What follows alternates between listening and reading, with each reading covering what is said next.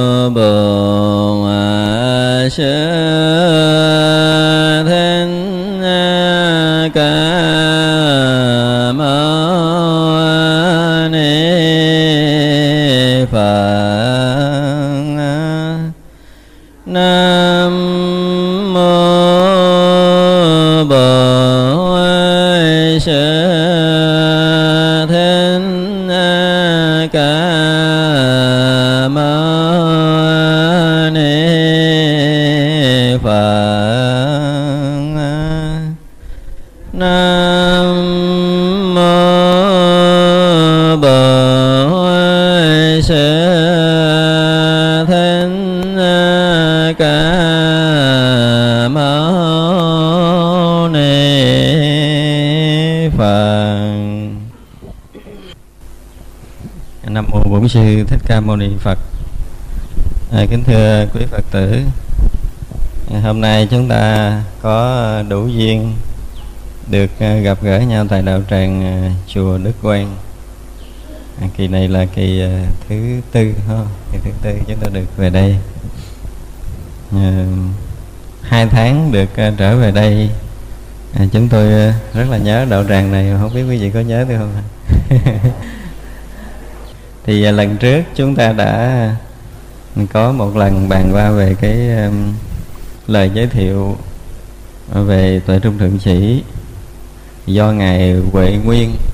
Ngài huệ nguyên đã giới thiệu ngài tuệ trung thượng sĩ thì hôm nay chúng ta sẽ tiếp tục học đọc tiếp những cái phần uh, giới thiệu về cái ngữ lục của ngài tuệ trung thượng sĩ rồi chúng tôi nhắc lại cái ngài tại trung thượng sĩ là một cư sĩ tại gia đạt đạo mà trong giới thiền học của Việt Nam chúng ta rất là coi trọng. Và nhất là những giới trí thức những nhà nghiên cứu khoa học tại Việt Nam chúng ta đã có rất nhiều cuộc hội thảo để ờ, bình luận về cái cái hành trang của tuệ trung thượng sĩ. Mà những lời bình luận đó à, à nhiều người cũng phải à, đều phải chấp nhận từ trung thượng sĩ chúng ta là những cái bậc một bậc đạt đạo rất sâu đối với đạo thiền. Và nếu nói đến thiền thì chúng ta cũng nói tuệ trung thượng sĩ xứng đáng đại diện cho thiền tông Việt Nam để so sánh với các vị đại thiền sư trên khắp thế giới này. Chúng ta lại nói như vậy. Cho nên ờ, khi mà chúng tôi đọc được cái bản tuệ trung thượng sĩ này thì chúng tôi ờ, rất muốn có một cái đạo tràng để chúng tôi chia sẻ cái thấy nhìn của mình à, thông qua những cái lời của Từ Trung Thượng Sĩ à, để để ừ, thấy được cái giá trị thiền học của Việt Nam mình nó thật sự xứng tầm với thế giới. So với các nước như là Ấn Độ, ngay cả Ấn Độ nữa, các vị tổ sư ngày xưa, thì những cái lý luận của Từ Trung Thượng Sĩ chúng ta cũng gọn gãy, sáng sủa và trôi chảy, cũng như là thoát tục. Ừ, không thua gì các vị tổ sư ở Ấn Độ và Trung Hoa. Nên chúng ta được một cái vinh dự là một cư sĩ ngộ đạo. Và chúng tôi biết vùng này cư sĩ tu rất là nhiều cho nên là chúng tôi quyết định giảng bản tại trung đường sĩ ở cái vùng này. Vì uh, miền tây chúng ta là có rất là nhiều cư sĩ tu theo đạo phật và nhất là tu thiền. À, chúng tôi nghĩ là ở đây thì cũng có một số người hơi mới mới thì uh, chúng ta phải cố gắng À, bằng vận dụng bằng tất cả tâm lực của mình để tiếp nhận cái à, bản tuệ trung thượng sĩ này. Vì à, bản tuệ trung này à, nói về ngữ lục của thiền sư thì nó có những cái thứ nhất là hơi bị khô khan. Thứ hai á, là nó hơi bị quá tầm đối với những người hơi mới.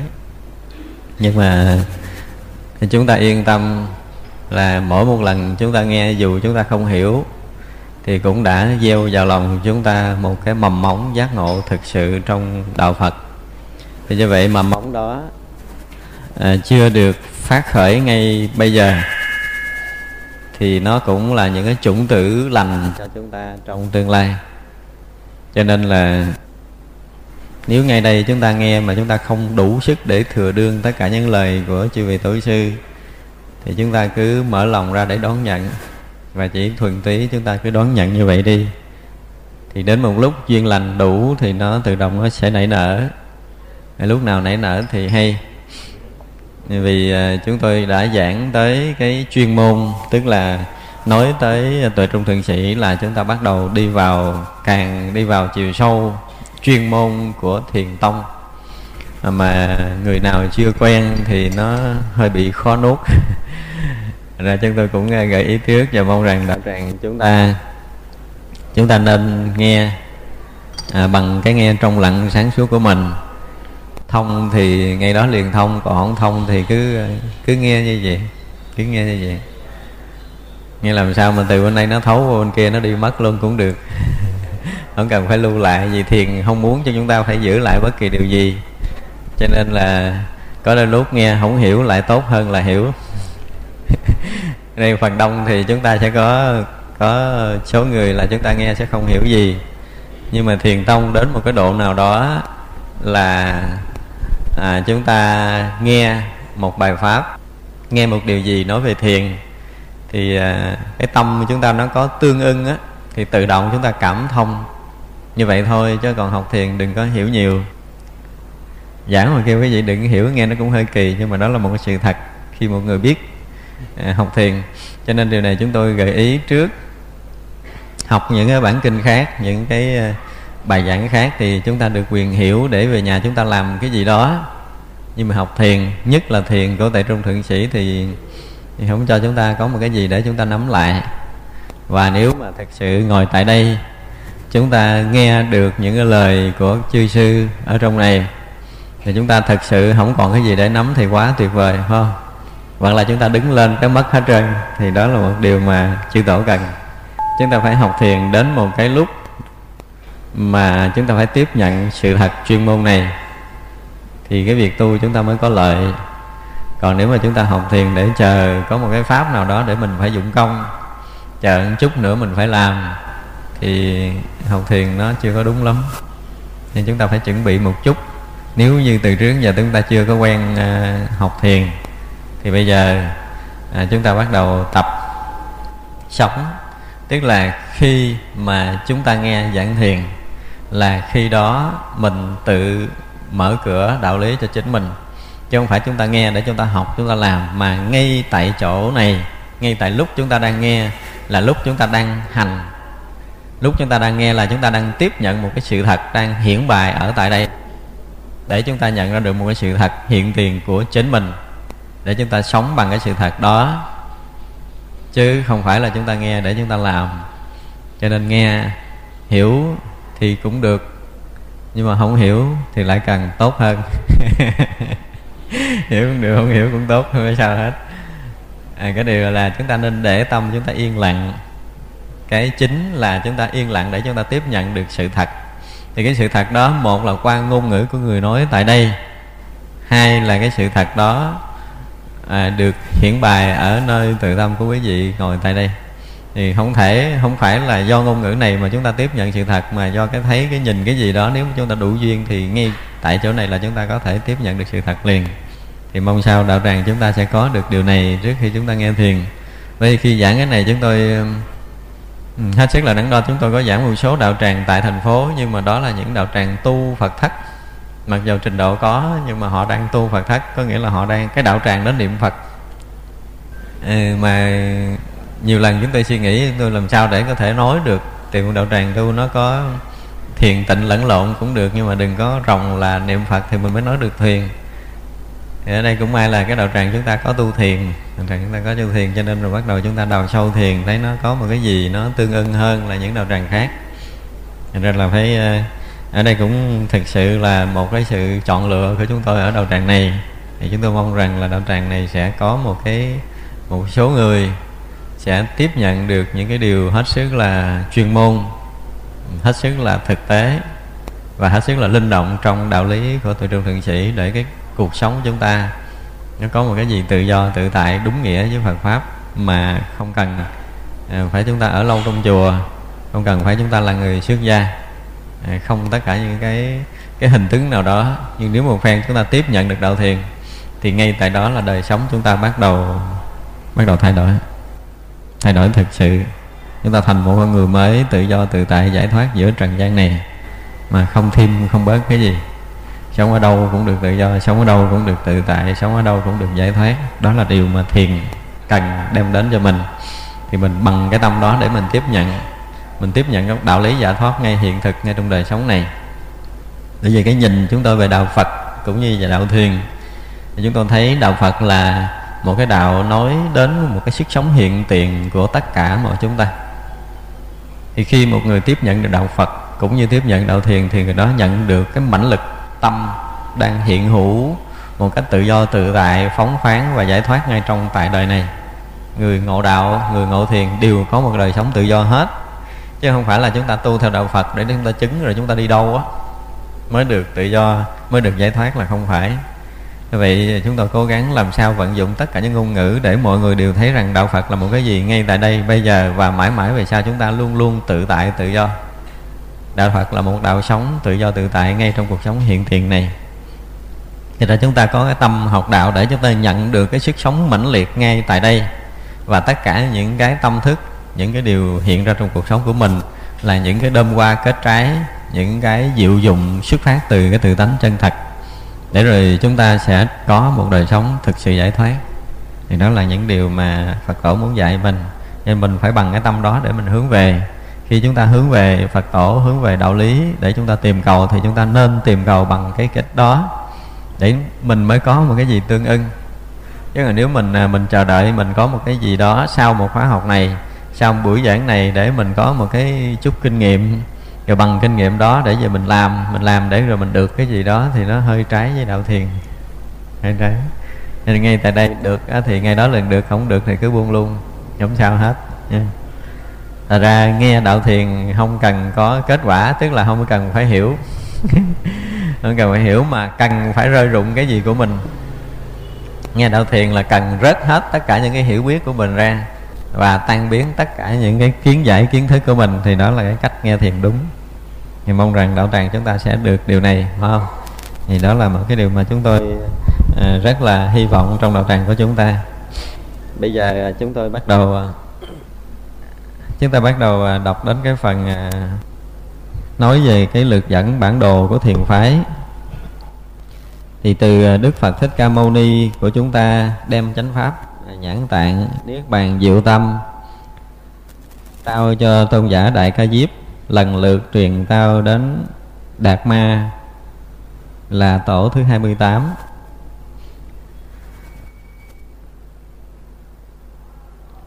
alo. Xin lỗi, bây giờ chúng ta tạm chỉnh âm thanh lại một chút cái gì không ai nghe được. Âm thanh trong hội trường nghe không rõ. Ở ngoài quý vị nghe rõ không vậy?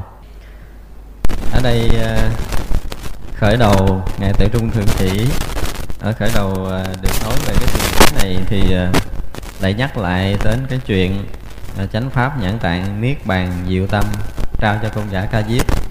Tức là muốn nhắc lại lịch sử giáo mà ngài ca diếp nhận được đạo lý trước pháp hội linh sơn thì đức phật nói là chánh pháp nhật niết bàn diệu tâm thật tướng vô tướng nay trao cho ca diếp.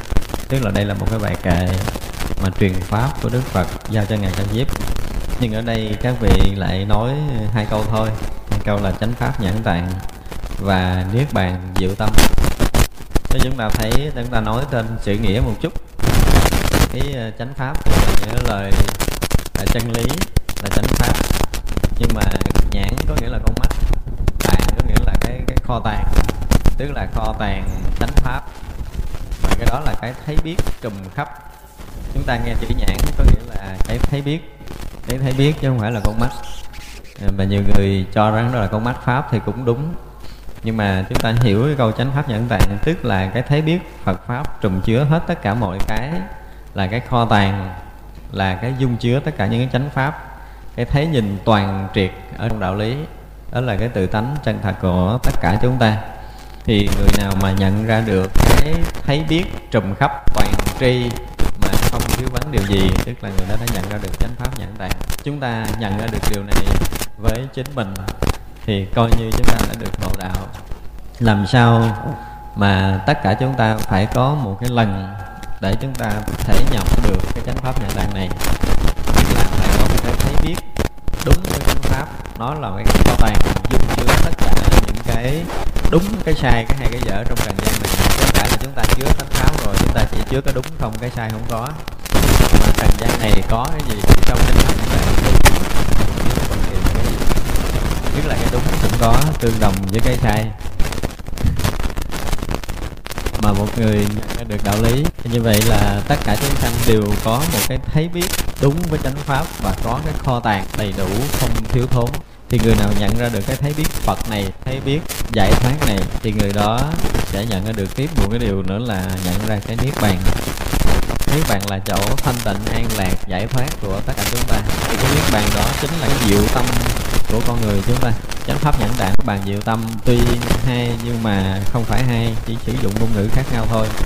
Như vậy là tất cả chúng ta đều một lần trong đời mình. Nếu ai tu theo đạo Phật mà không nhận ra được cái chánh pháp nhãn tạng, không nhận ra được niết bàn diệu tâm thì coi như cái việc học đạo tu đạo của ta nó chưa xong. Do vậy mà chúng ta buộc phải học như thế nào đó, tu như thế nào đó để chúng ta phải tiếp nhận được cái chánh pháp nhãn tạng một lần để cái đời của chính mình.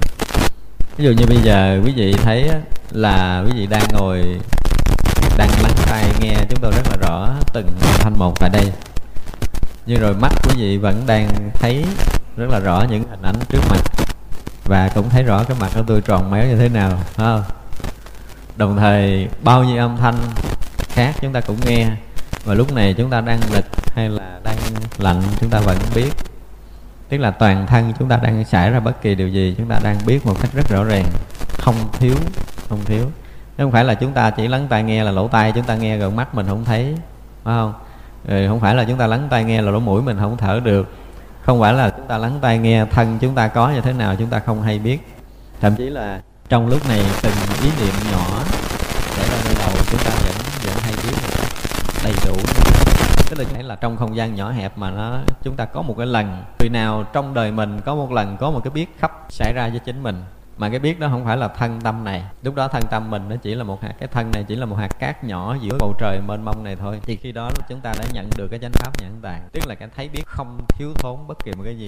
Còn bây giờ là chúng ta biết vẫn bị thiếu nên chúng ta thấy vẫn có thấy đằng trước mà không thấy đằng sau lưng. Chúng ta nghe là chúng ta nghe chừng mấy trăm mét thôi, quá mấy trăm mét chúng ta nghe không được. Thì không phải là cái kho tàng chánh pháp. Kho tàng chánh pháp là một cái gì thấy biết rộng khắp, mênh mông, không thiếu thốn bất kỳ một cái gì. Thì đó là, gọi là cái chánh pháp nhãn tạng, tức là cái thấy nhìn đúng chánh pháp là cái kho tàng. Mà trong đó muốn cái gì thì có đầy đủ cái đó, không thiếu thốn. Ví dụ muốn mà có thần thông thì người đó cũng có thần thông, muốn có bất kỳ một cái điều gì thì người đó có đầy đủ, không thiếu không thiếu.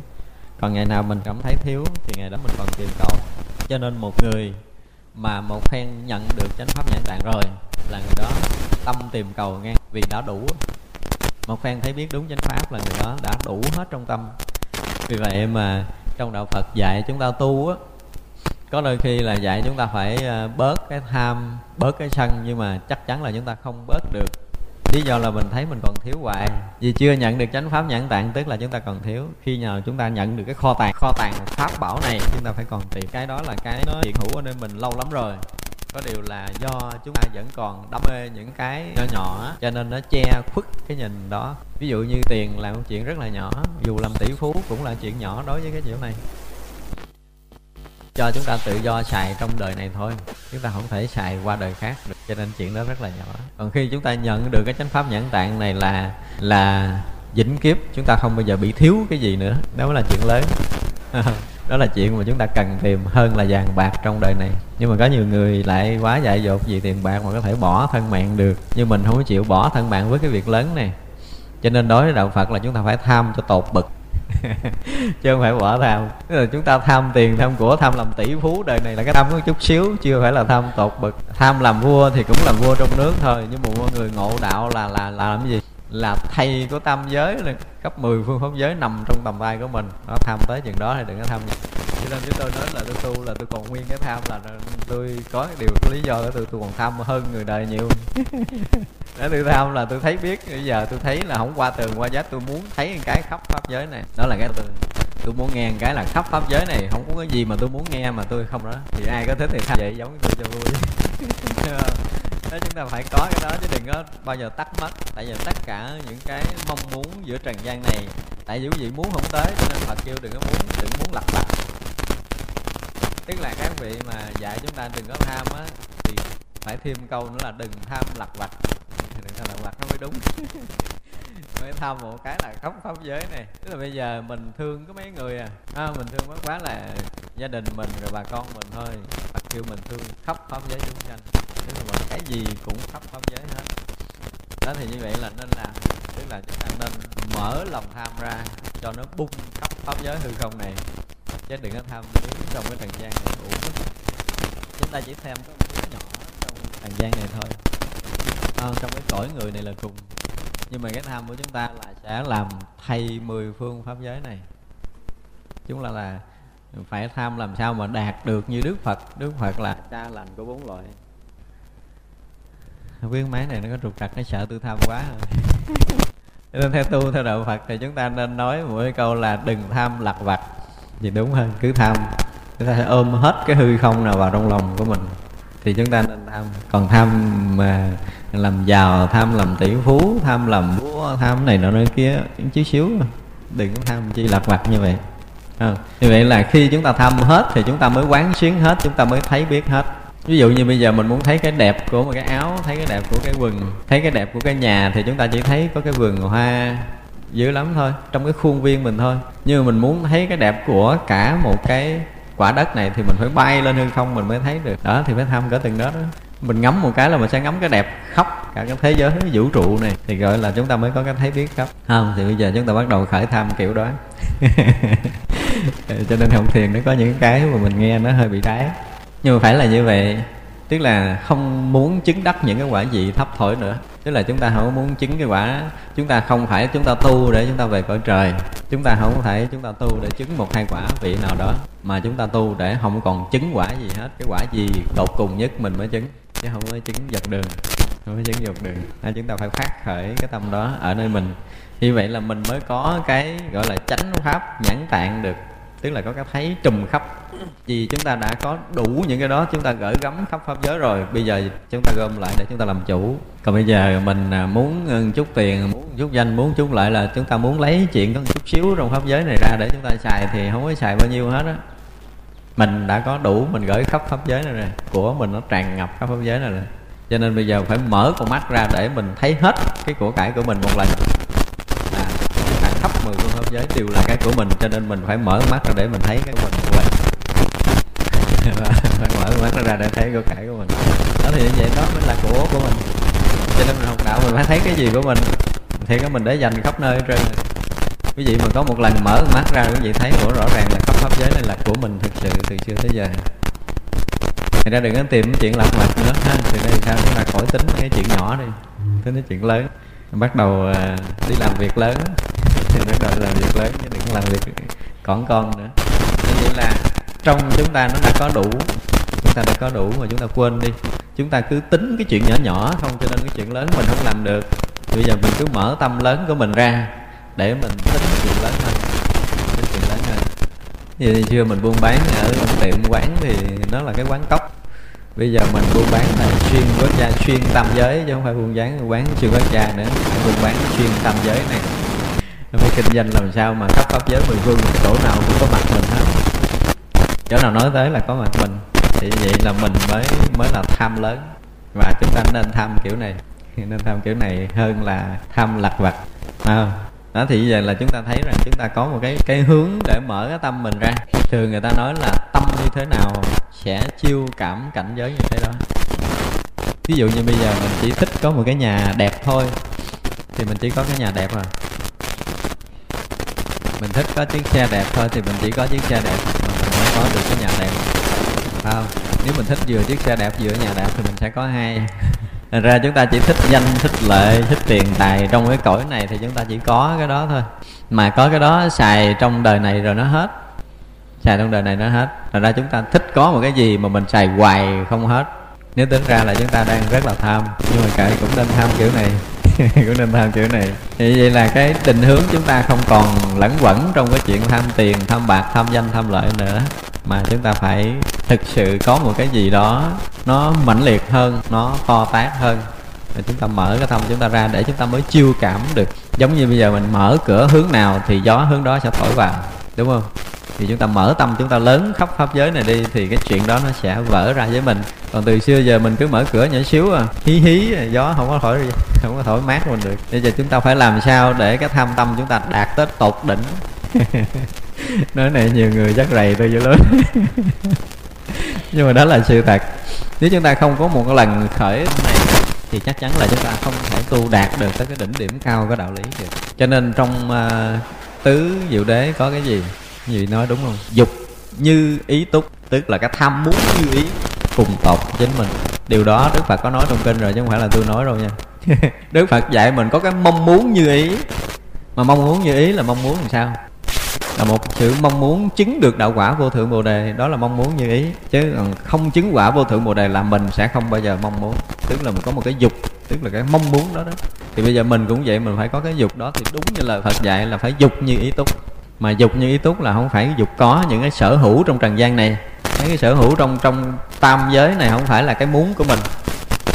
Mình có cái sở hữu ngoài tam giới này có cái sở hữu rộng khắp mười phương pháp giới đó gọi là dục thì tôi không phải đừng nói tôi ức đoán đâu mà cái này Phật nói rồi nha. Cho nên chúng ta mới thấy rằng Đức Phật có dạy chúng ta điều này rồi mà nhiều khi mình ấy, ừ, trong cái lúc tu nó thấy nhìn mình nó nhỏ hẹp. Mình cũng thấy rằng à, nếu mình tham danh thì mình cũng bị dính mắt mình tham lợi mình cũng bị dính mắt mình tham tiền cũng bị dính mắt cho nên các vị dạy chúng ta là đừng tham danh đừng tham tiền đừng tham lợi. Nhưng mình không có cái gì để tham mình buồn lắm. Cho nên mình tu không được. À, buồn lắm. Cho nên là chúng ta không bao giờ hết được mấy cái tham lặt vặt trong trần gian này. Nhưng bây giờ mình mở tâm ra mình tham lớn tự nhiên cái này bỏ qua. Phải không? Nếu như bây giờ người ta đổ cho mình một núi vàng kêu mình lại đây mình lụm bạc cắt mình lụm không? Vậy gì cho mình núi vàng mình không chịu lấy ra mình lấy được núi vàng là mình sẽ không lấy chuyện lạc vặt này. Con người ta nó hay như vậy.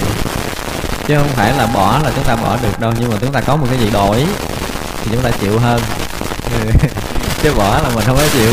Giống như bây giờ đứa bé nó đang cầm một cục đất, chúng ta nói thôi, con buông ra để con nắm cục vàng đi, cục vàng này mua được gì kẹo hơn thì chắc chắn là nó sẽ bỏ cục đất.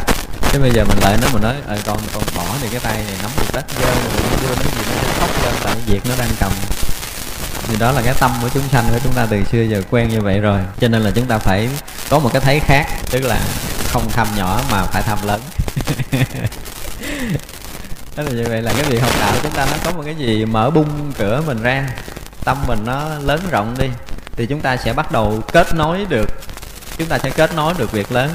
Giống như từ trước giờ là dùng quê chúng ta quen xài đèn dầu, thì đốt nó chỉ sáng có một vùng mà nhưng mà nếu chúng ta cổ hủ, chúng ta cứ chấp trước là đèn dầu là đèn tôi xài từ xưa giờ, tôi không có xài cái đèn nào khác được. Nhưng mà nếu mình nói điện vô mình bật bóng đèn cái sáng nguyên một cái nhà, do cái tâm mình muốn kết nối hay không với cái cái cái dòng điện lớn mà kia, nếu chúng ta kết nối là chúng ta sẽ có điện để chúng ta xài. Cái hồi chúng ta nói miệng một mình mình thì có năm, ba người nghe, nhưng mà nói trên loa thì cả ngàn người nghe. Khéo cái kết nối này. Cho nên là không có cái gì mà trong tâm chúng ta là xấu chỉ có cái là chúng ta xài chưa đúng thì nó thành dở chứ không phải là xấu mà nó thuộc về dở. Tức là chúng ta tham chưa tới cho nên dở lắm. Phải tham giỏi thêm.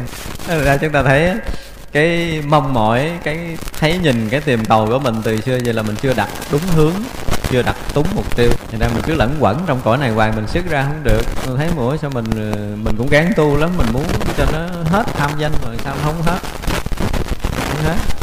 tại vì cái danh nó chút xíu mà mình thấy nó thành cái núi rồi là ra mình bỏ được. Không bỏ được.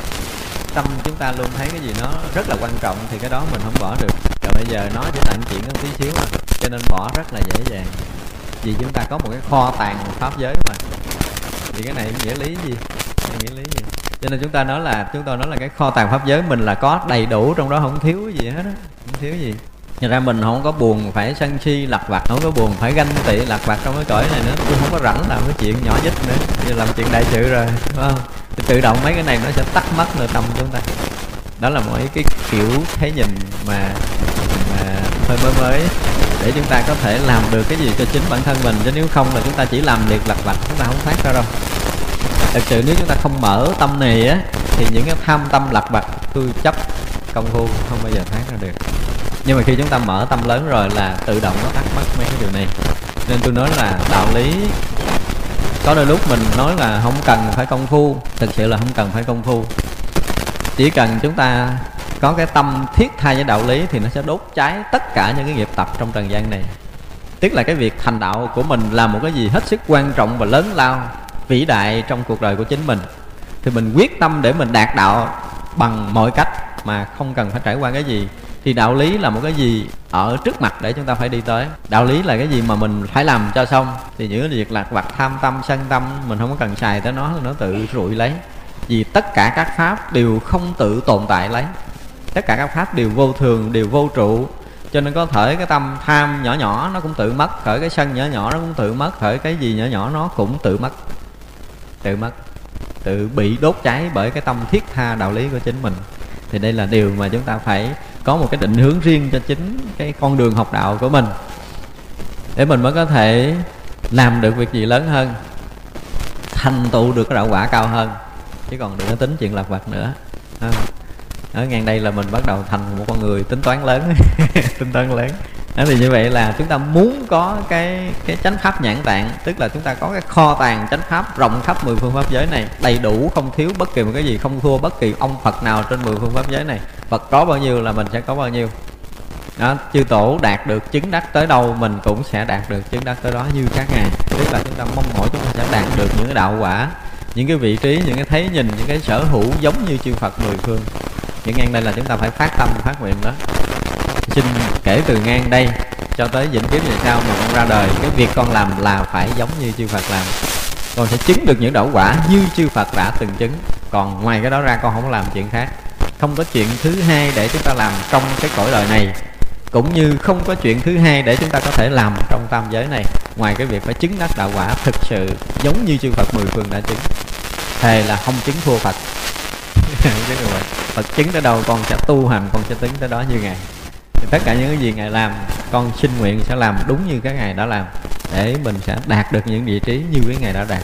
Chứ không có tính toán theo kiểu lạc vặt của chúng sanh nữa. Cái tính toán nhỏ nhỏ của mình là một tính toán của chúng sanh thôi. Mình chỉ thương, mình chỉ lo có mấy người, không tới đâu, không tới đâu hết. Bây giờ mình không phải thương một người nữa mà mình thương khắp pháp giới chúng sanh. Không có người nào mình không thương được, không có chúng sanh nào mình không thương được. Chúng ta phải mở tâm đó ra. Thì khi mà chúng ta cái thấy nhìn chúng ta còn hạn hẹp chúng ta chỉ thương uh, gia đình mình nó năm người bảy người thì cái phước báo mình ngang tầm để mình đủ lo năm người bảy người này cho sung sướng là cùng nhưng khi chúng ta mở ra chúng ta sẽ thương năm bảy chục người thì phước chúng ta sẽ tăng lên để chúng ta đủ sức lo cho năm bảy chục người khi chúng ta khởi tâm là chúng ta thương một ngàn người thì phước báo chúng ta sẽ đủ để chúng ta có thể giúp được một ngàn người và khi tâm chúng ta thương khắp pháp giới thì cái phước báo chúng ta đủ để có thể lo lắng cho khắp pháp giới chúng sanh này. Trí tuệ chúng ta đủ để có thể lo lắng cho khắp pháp giới chúng sanh này. Thành ra khi mình mở tâm mình ra tới đâu thì cái phước báo mình nó sẽ tràn dâng tới đó để mình đủ lực mà mình làm đúng với cái định hướng của mình. Đó là cái quy luật. Cho nên là tâm mình còn hạn hẹp thì vẫn thể tiếp nhận cái nội đạo lý của đại thừa được vì vậy mà chúng ta phải phát khởi cái tâm, phải tìm cầu, làm sao mình phải thể nhận được cái chánh pháp nhãn tạng thực sự. Nhận ra được cái niết bàn diệu tâm thực sự, thì khi đó chúng ta mới có thể làm xong cái việc của một chúng sanh trong pháp giới này. Còn nếu không, chúng ta chưa có thoát khỏi cái thân phận của chúng sanh. Cho nên chúng ta nhìn thấy trong cuộc đời, thì tất cả mọi người đều có một cái hướng để nắm bắt, để tham cầu á. Quý vị nhìn thấy họ có một cái gì vượt ra ngoài cái cõi dục này đâu. Đúng không? Tham tiền thì cũng trong cõi dục này tham danh cũng trong cõi dục này tham ăn tham uống cũng trong cõi dục này. Chứ đâu có ai mà có cái muốn ngoài cái cõi dục này đó. Nhưng mà mình thì khác, bắt đầu theo đạo phật là mình muốn, không phải muốn trong cõi này nữa. Thì mình mới bước ra chứ. Còn mình muốn trong cõi này lấy gì mình bước ra? Đó là một cái lý do mà làm sao chúng ta bước qua khỏi cái dục vọng tham cầu nhỏ nhen của mình rất nhẹ nhàng, rất nhẹ nhàng. Một cất bước là ra khỏi mười phương, chứ không phải bước đi lẫn quẩn trong đây nữa. Nên khi chúng ta phát khởi được cái tâm đại thừa là chúng ta sẽ có được cái năng lực của đại thừa. Chúng ta tiếp nhận, chúng ta hứng đựng, chúng ta đón nhận cái gì mà của giáo pháp lớn của chư Phật mười phương trao phó cho mình. Cho nên ở đây khi mà ngài ca diếp nhận được điều này rồi thì đức phật mới giao cho Ờ, đức phật mới giao dùng từ là à, có chánh pháp nhãn tạng niết bàn diệu tâm thật tướng vô tướng nay giao cho ca diếp. Nhưng sự thật là ca diếp ngài đã nhận được cái chỗ này rồi. Tức là tâm ngài đủ để có thể hứng đựng được cái điều mà chư phật mười phương rót về cho ngài. Ngài mở toan cánh cửa mình ra để thấy được khắp pháp giới mười phương ở trong cái tầm thấy của mình mà không thiếu sót bất kỳ cái gì. Đó thì lúc đó đức phật mới giao cho ca diếp và chính đạo lý đó nó truyền thừa cho tới ngày bồ đề đạt ma, tức là tổ thứ 28 thì từ tổ bồ đề đạt ma sang vị tổ thứ 28 ở ấn độ, sang trung hoa và bắt đầu khai đạo thiền ở trung hoa. Nhưng thực sự chúng ta nhìn lại lịch sử của trung hoa nếu chúng ta có nghiên cứu một số đạo giáo khác như là lão giáo, thì ngài cũng có những cái lối lý luận, lối lý luận mà chúng ta thấy là rất phù hợp với đạo lý giác ngộ giải thoát của đức phật. Thực sự là cái đời sống của ngài lão tử không thua vì đời sống giải thoát của một vị tăng. Và cái chỗ nhận của ngài lão tử cũng rất là sâu. Cho nên đó là khi đạo phật được đến trung hoa rồi, từ tổ bồ đề đạt ma bắt đầu truyền qua đất trung hoa rồi, thì đạo phật nó sẽ biến thành hiện thực, trở thành một đạo thiền mà rần rộ trên mảnh đất trung hoa. Người trung hoa tiêu hóa được cái đạo thiền của ấn độ và biến thành một cái đạo rất là thực dụng ở trung hoa. Cho nên một cái thời vàng son trung hoa là có hàng ngàn vị thiền sư chứng đạo. Vì trong đó đã có mang máng những cái lời dạy của ngài lão tử rồi. Ngài lão tử cũng đã dạy trên đất nước trung hoa rất là nhiều đạo lý. Nó kề cận với đạo lý giác ngộ giải thoát. Khiến là khi đạo thiền của ấn độ vừa mang qua tới bắc trung hoa là bắt đầu sanh qua kết trái liền vì người trung hoa là cái người rất là thực dụng. Những cái đạo lý mà chúng ta đọc trong kinh điển đại thừa nó có một cái tính chút gì đó quyền thoại. Nhưng mà đến trung hoa là đem cái quyền thoại trên trời xuống tới mặt đất liền. Trở thành đạo lý là một cái gì rất thực, cho nên thiền tông là một cái đạo lý được thể hiện trong cuộc sống hiện tại rất là thực tế, rất là thực dụng, mà phải nói là rất là thông minh nên các vị thiền sư Trung Hoa hết sức thông minh để đem đạo lý nó có một cái tính quyền thoại trở thành một cái đời sống thực tế, để cho người nào cũng có thể tiếp nhận được một cái gì ngay tại đây, ngay hiện tiền trong đời sống này liền, chứ không có phải là một cái gì nó xa xôi vì nhiều gợi nữa. Thì khi thiền đã bắt đầu đến Trung Hoa là đâm qua cái trái. Cho tới sau ngày à, Bồ Đề Đạt Ma là sáu đời, tức là đến khi lục tổ huệ năng là một con người thuần cái chất Trung Hoa thường chất Trung quan là mọi người sống thực mà không có màu mè. Không màu mè gì hết, tại vì giới ngày không có kiến thức rộng rãi, không có gì hết. Thì đó, từ lục tổ huệ năng bắt đầu biến một cái đạo thực của đạo phật trở thành đời sống, đời thường ờ, đi sâu vào quần chúng, nhân dân hơn là là các vị trước, khiến cho đạo thiền bắt đầu được mở rộng khắp nơi trên đất nước Trung Hoa. Tức là sau lục tổ huệ năng là bắt đầu phải thực sự là đơm qua kết trái và đạo đó bắt đầu mới dẫn tới đất nước Việt Nam của chúng ta. Thì như vậy là ở đây các ngài muốn nói tới cái cái dòng thiền lịch sử của thiền tông từ Phật giao cho ngài Cả Diếp tới ngài sơ tổ Bồ Đề Đạt Ma ở Trung Hoa và bắt đầu đi tới Việt Nam của chúng ta. Thì chính trong cái thời gian chánh pháp truyền vào đất nước ta đó ở đây ở ờ, cái vị này không rõ ràng ngày, ngày huệ nguyên không rõ ràng không biết được tiền trước là ai không biết tiền trước là ai chỉ biết là thiền sư ờ, à, nguyệt thiện ờ, thiền sư nguyệt truyền à, và nguyễn khai nguyễn thái tông rồi trưởng lão định hương vân vân. Một số vị trong thời gian gần đây thôi lý do là ngày xưa ngài huệ nguyên cũng không biết không có tư liệu nhiều. Nhưng mà thực sự là cái thiền Việt Nam lúc đầu qua là ngài vô ngôn thông ở chùa Kiến Sơ ở Hà Nội thì khi mà ngài vô ngôn thông từ Trung Quốc qua, ngài ít nói chuyện lắm. Giống như là tổ bồ đa ngồi, bồ đề đạt ma chúng ta ngồi thiền quán vách chín năm vậy. Thì à, trong khi ngài tới chùa kiến sơ, mà tôi nhớ không lầm nó còn cái tên khác là chùa dâu á. Thì lúc đó là là ngài vô công thông ngồi yên, ngài cảm thành nhận được cái đạo lý này. Cho nên là lúc ngài vô công thông ngồi thiền, bất động thì ngài cảm thành tới ờ, ờ, cung phụng, tức là cúng dường, cơm nước rồi hầu hạ giống như vị đệ tử, nhưng mà ngài vô thông chưa dạy điều gì hết. Không có dạy câu nào, đã là vô ngôn, thì một cái tông mà không có lời. Ngài không dạy là gì, nhưng mà sau nhiều ngày, nhiều tháng, nhiều năm được gần gũi ngài vô thông, thì ngài vô thông mới bắt đầu khai thị cho ngài cảm thành.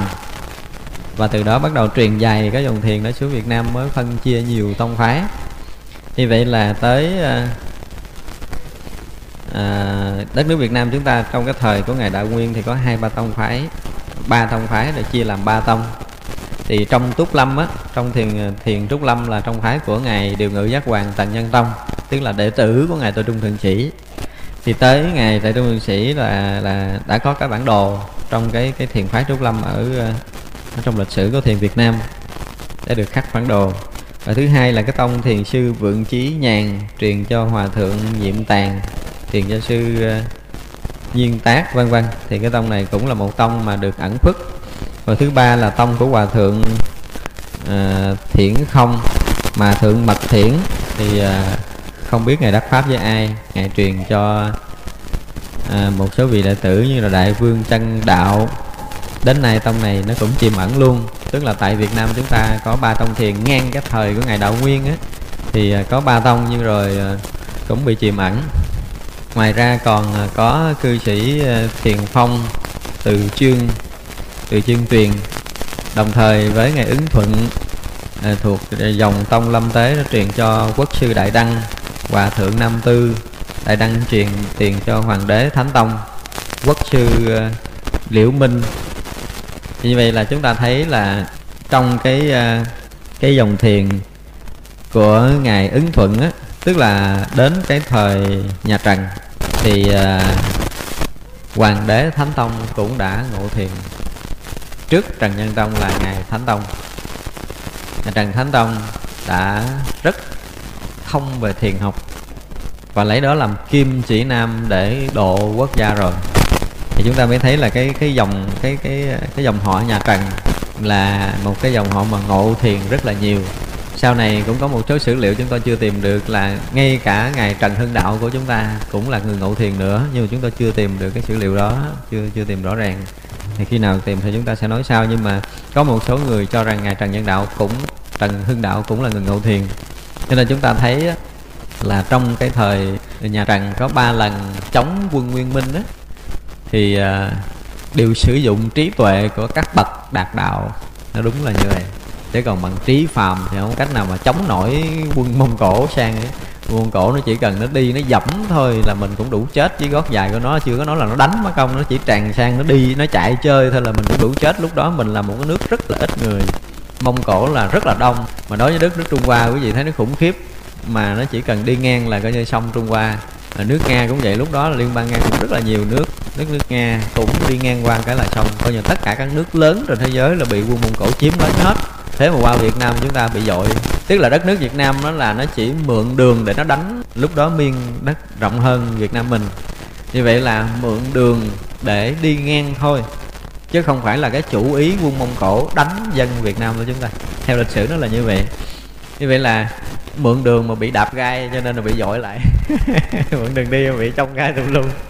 Thế là cái đất nước chúng ta là quân mông cổ lúc đó tính mượn đường đi chứ không phải là họ có cái ý xâm lăng mình. Thế mà chịu không nổi. Cái ngày qua việt nam cũng trong gai quá nhiều, nó dẫm tới đâu lũng chân tới đó hết. Đó thành ra là chúng ta thấy trong lịch sử nhà trần nó có một cái điều kỳ diệu là nếu xem lại lịch sử vàng son của dân tộc thì chúng ta thấy là trong cái thời nhà Trần là rất nhiều vị thiền sư đã lãnh đạo lãnh đạo đất nước. Và nhờ trí tuệ sáng suốt của một cái bậc đạt đạo mà không dính mắt trong trần gian để đủ sức để thấy được cái điều gì đó mà có thể đẩy lùi được quân ngoại xâm. Tức là cái lực đó không phải là cái lực của người phàm. Phải nói thực sự như vậy, nếu mà đánh với quân mông cổ trong cái thời đó, một mà đánh tới cả dạng thì không phải là lực của người phàm. Thì đó là điều mà chúng ta phải thấy. Cho nên nhìn lại lịch sử thì à, dân Việt Nam cũng có một cái vinh hạnh. À, trong cái lịch sử nước nhà chúng ta có một giai đoạn là những cái bậc đạt đạo lãnh đạo quốc gia. Chúng ta muốn nói tới cái điều này tức là sẽ dĩ mà toàn dân có thể đoàn kết lại được là do cái tâm của những người lãnh đạo không phân biệt, thân sơ. Thì người, một người mà đã đạt đạo rồi thì họ thương, không phải là thương cả quốc gia mình mà thương khắp pháp giới chúng sanh. Nhưng mà ở quốc gia nào thì vị đó lại thương cái dân trong cõi nước đó mà họ không có phân biệt thân sơ. Vì vậy mà mới đoàn kết được toàn dân. Cái thấy này là cái thấy của đạo. Chứ còn cái thấy bình thường, chắc chắn còn phân biệt thân sơ thì người dân sẽ không kết hợp được nhưng mà đằng này cái người lãnh đạo quốc gia trong lúc đó là cái bậc đạt đạo cho nên họ không có còn thấy thân sơ nữa. Với họ tất cả chúng sanh trong cái đất nước là tất cả mọi người trong đất nước là người thân của họ rồi. Và người ta cảm được cái này cho nên người ta bắt đầu mới cộng tác được với các bậc lãnh đạo cho nên mới thành công trong cuộc cái chống quân nguyên đó trong cái thời điểm đó. Về ở đây chúng ta chỉ nói đại lược chứ không phải là chúng ta tìm lại uh, lịch sử tức là chúng ta cũng nói lược để chúng ta biết. Nhưng mà trong lịch sử thiền trúc lâm thì chúng ta đọc chúng ta thấy rằng đó là à, tới cái à, ngày tổ thứ ba là ngày tổ quyền quang rồi mất luôn đúng không? Nên thấy là thiền phái trúc lâm bị tắt mất. Nhưng mà thật sự không phải. Vì à, vì lý do lịch sử nữa đây cũng là lý, lý do lịch sử. Tức là sau thời trần thì à, một chế độ khác đã được hình thành. Chế độ đó đã dập tắt chế độ nhà trần cho nên là rất sợ cái mầm móng của của nhà trần nổi lên để quật khởi trở lại. Nên là lúc đó có cái ý đồ là diệt trừ phật giáo đi. Vì vậy mà sau thời nhà trần, phật giáo bị, gần như bị tắt mà lấy nho giáo để lãnh đạo quốc gia. Tìm cách để hủy hoại phật pháp thì các vị đạt đạo đều phải ẩn tu hết. Sau này tới mấy trăm năm á, mấy trăm năm sau thì ngài hương hải thiền sư, ngài hương hải thiền sư được ra đời và ngài xưng là ngài thuộc dòng thiền của trúc lâm tức là đến lúc mà đất nước được thanh bình rồi thì bắt đầu cái dòng thiền đó được trỗi dậy. Nhìn ra là chúng ta thấy dòng thiền trúc lâm được kéo dài tới rất là nhiều đời về sau chứ không phải là tới ngày quyền quang đã mất. Cho nên chúng ta đọc lịch sử thiền sư thì chúng ta mới thấy rõ điều này. Ở đây thì chúng ta không phải là chuyên gia sử, cho nên chúng ta chỉ nói lướt những điều này để chúng ta thấy rằng một cái dòng thiền mà nó có một cái gì nó rất là thực nhưng mà chúng ta thấy là cái dòng thiền trúc lâm nó xuất phát từ triều đình, từ cung đình, phải không? Từ vua chúa, vua quan. Cho nên khi thay đổi thái độ, chế độ rồi thì họ phải tận diệt. Chế độ sau sẽ tận diệt chế độ trước vì rất sợ cái mầm móng được nổi dậy, cho nên đạo thiền nó bị tắt mất rồi. Rồi ờ, thời gian sau được nổi lên từ ngày hương hải thiền sư. Thì như vậy là chúng ta thấy dòng thiền không phải tắt mất mà nó kéo dài, rất là dài ở trong đất nước của chúng ta. Vì cái gì nó thật thì nó không bị hủy hoại sớm vì hủy hoại sớm. Có có được phát triển trong cái chiều tiềm ẩn và trong cái chiều hiện khởi thì chúng ta phải thấy là trong lúc mà bất an thì các vị tu tập đều ẩn hết. Vì vậy mà đất nước chúng ta từ cái lúc mà sơ khai cho tới bây giờ nhìn theo lịch sử thì chúng ta thấy là thời nào cũng có người đạt đạo. Nhưng mà có điều là trong cái lúc đủ duyên các vị bước ra làm việc, không đủ duyên các vị ẩn thôi. Chứ gần như thời nào ở đất nước chúng ta cũng có người đạt đạo cái gì chúng ta không đủ duyên để chúng ta gặp, chưa đủ duyên để chúng ta gặp những bậc chân sư đạt đạo đó. Thì chúng ta cho rằng trong cái thời của mình là không có người tu tốt, nhưng thật sự chung quanh bên cạnh chúng ta có rất là nhiều người.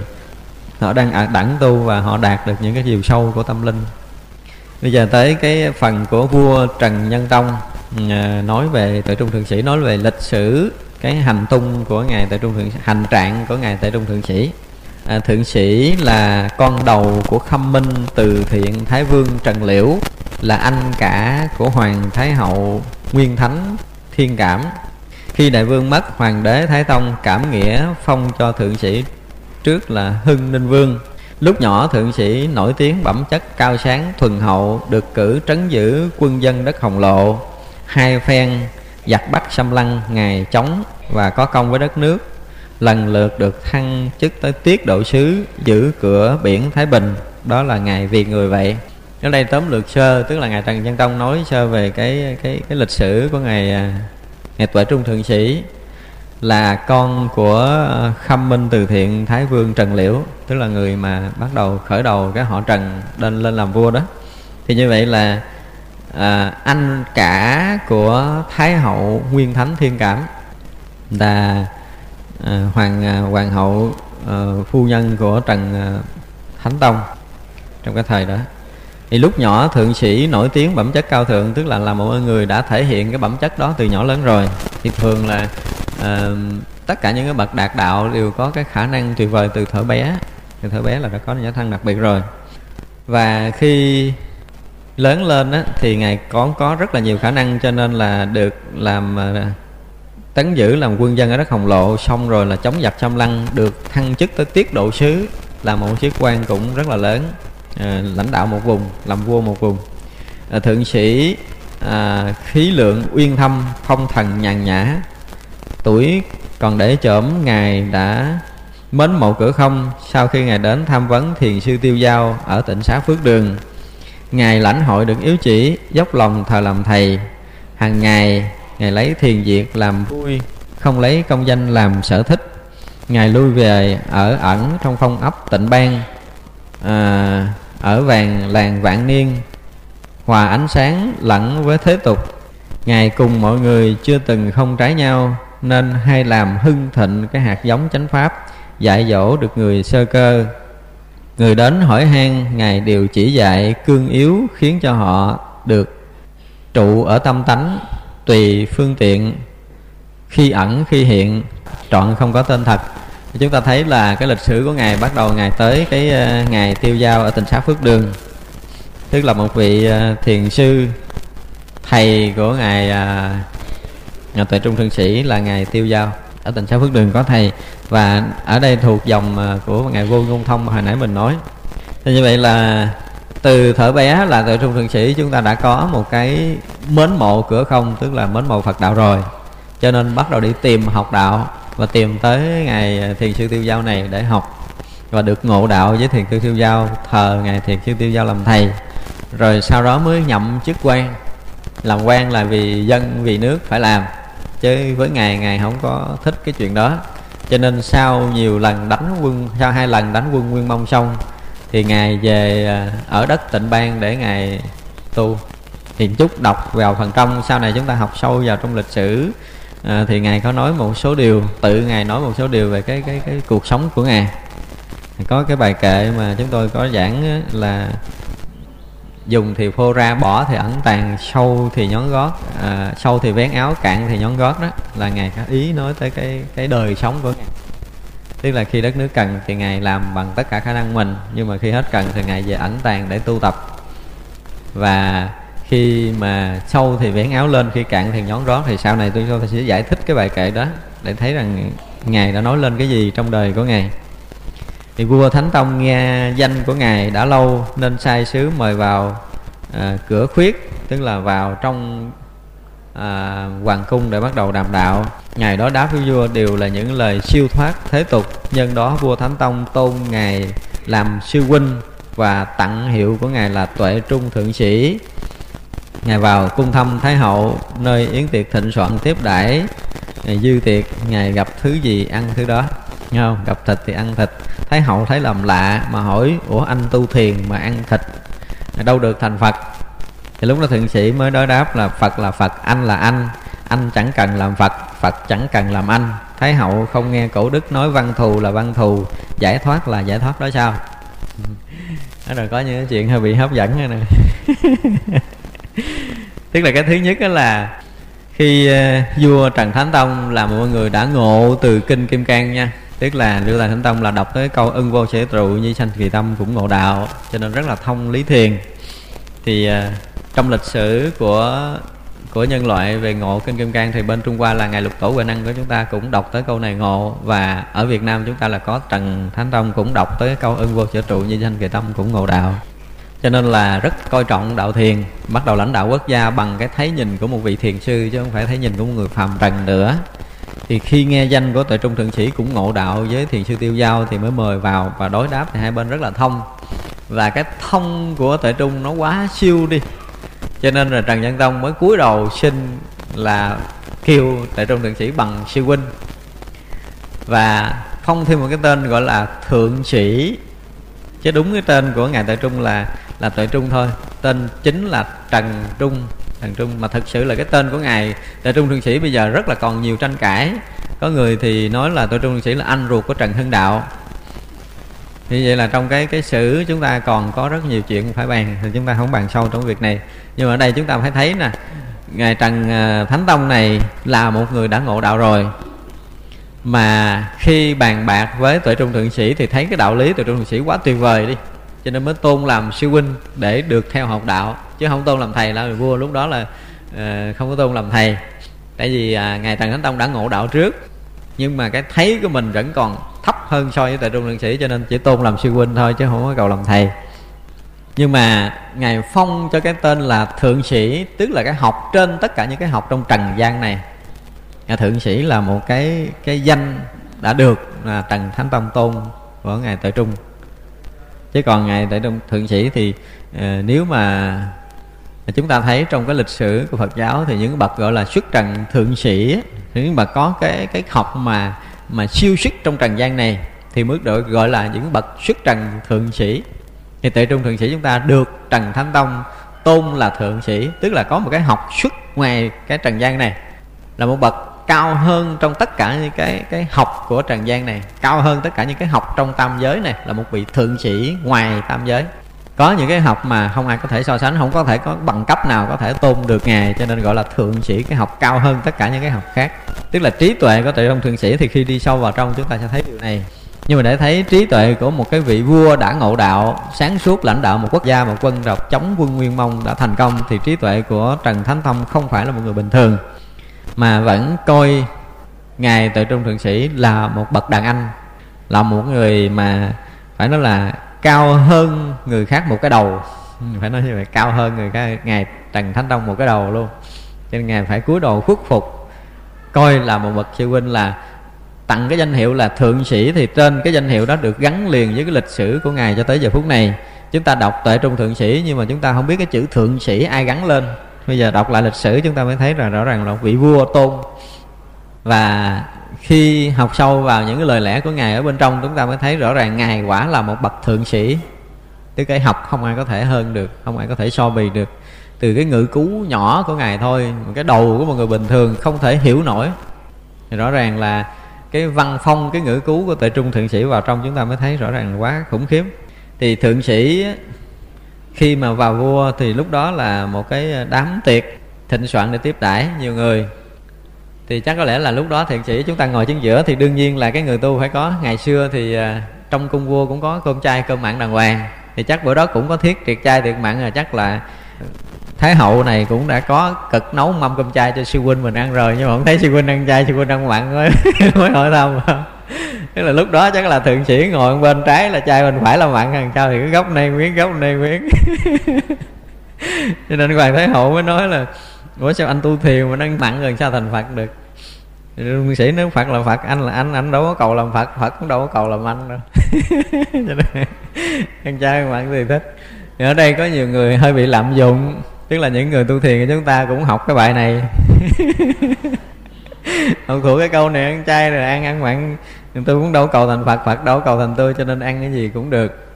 Nhưng mà thật sự những cái bậc đạt đạo khi nói ra một lời gì thì họ có một cái gì của họ rồi, họ mới nói ra còn chúng ta thì chúng ta chưa được nói gì, chúng ta chưa đủ sức để tự tại trong cái món ăn. Thực sự, ví dụ như mình là người ăn chay trường mà mình gấp độ mặn, mình cũng ói liền tại chỗ chứ đừng nói là ăn được.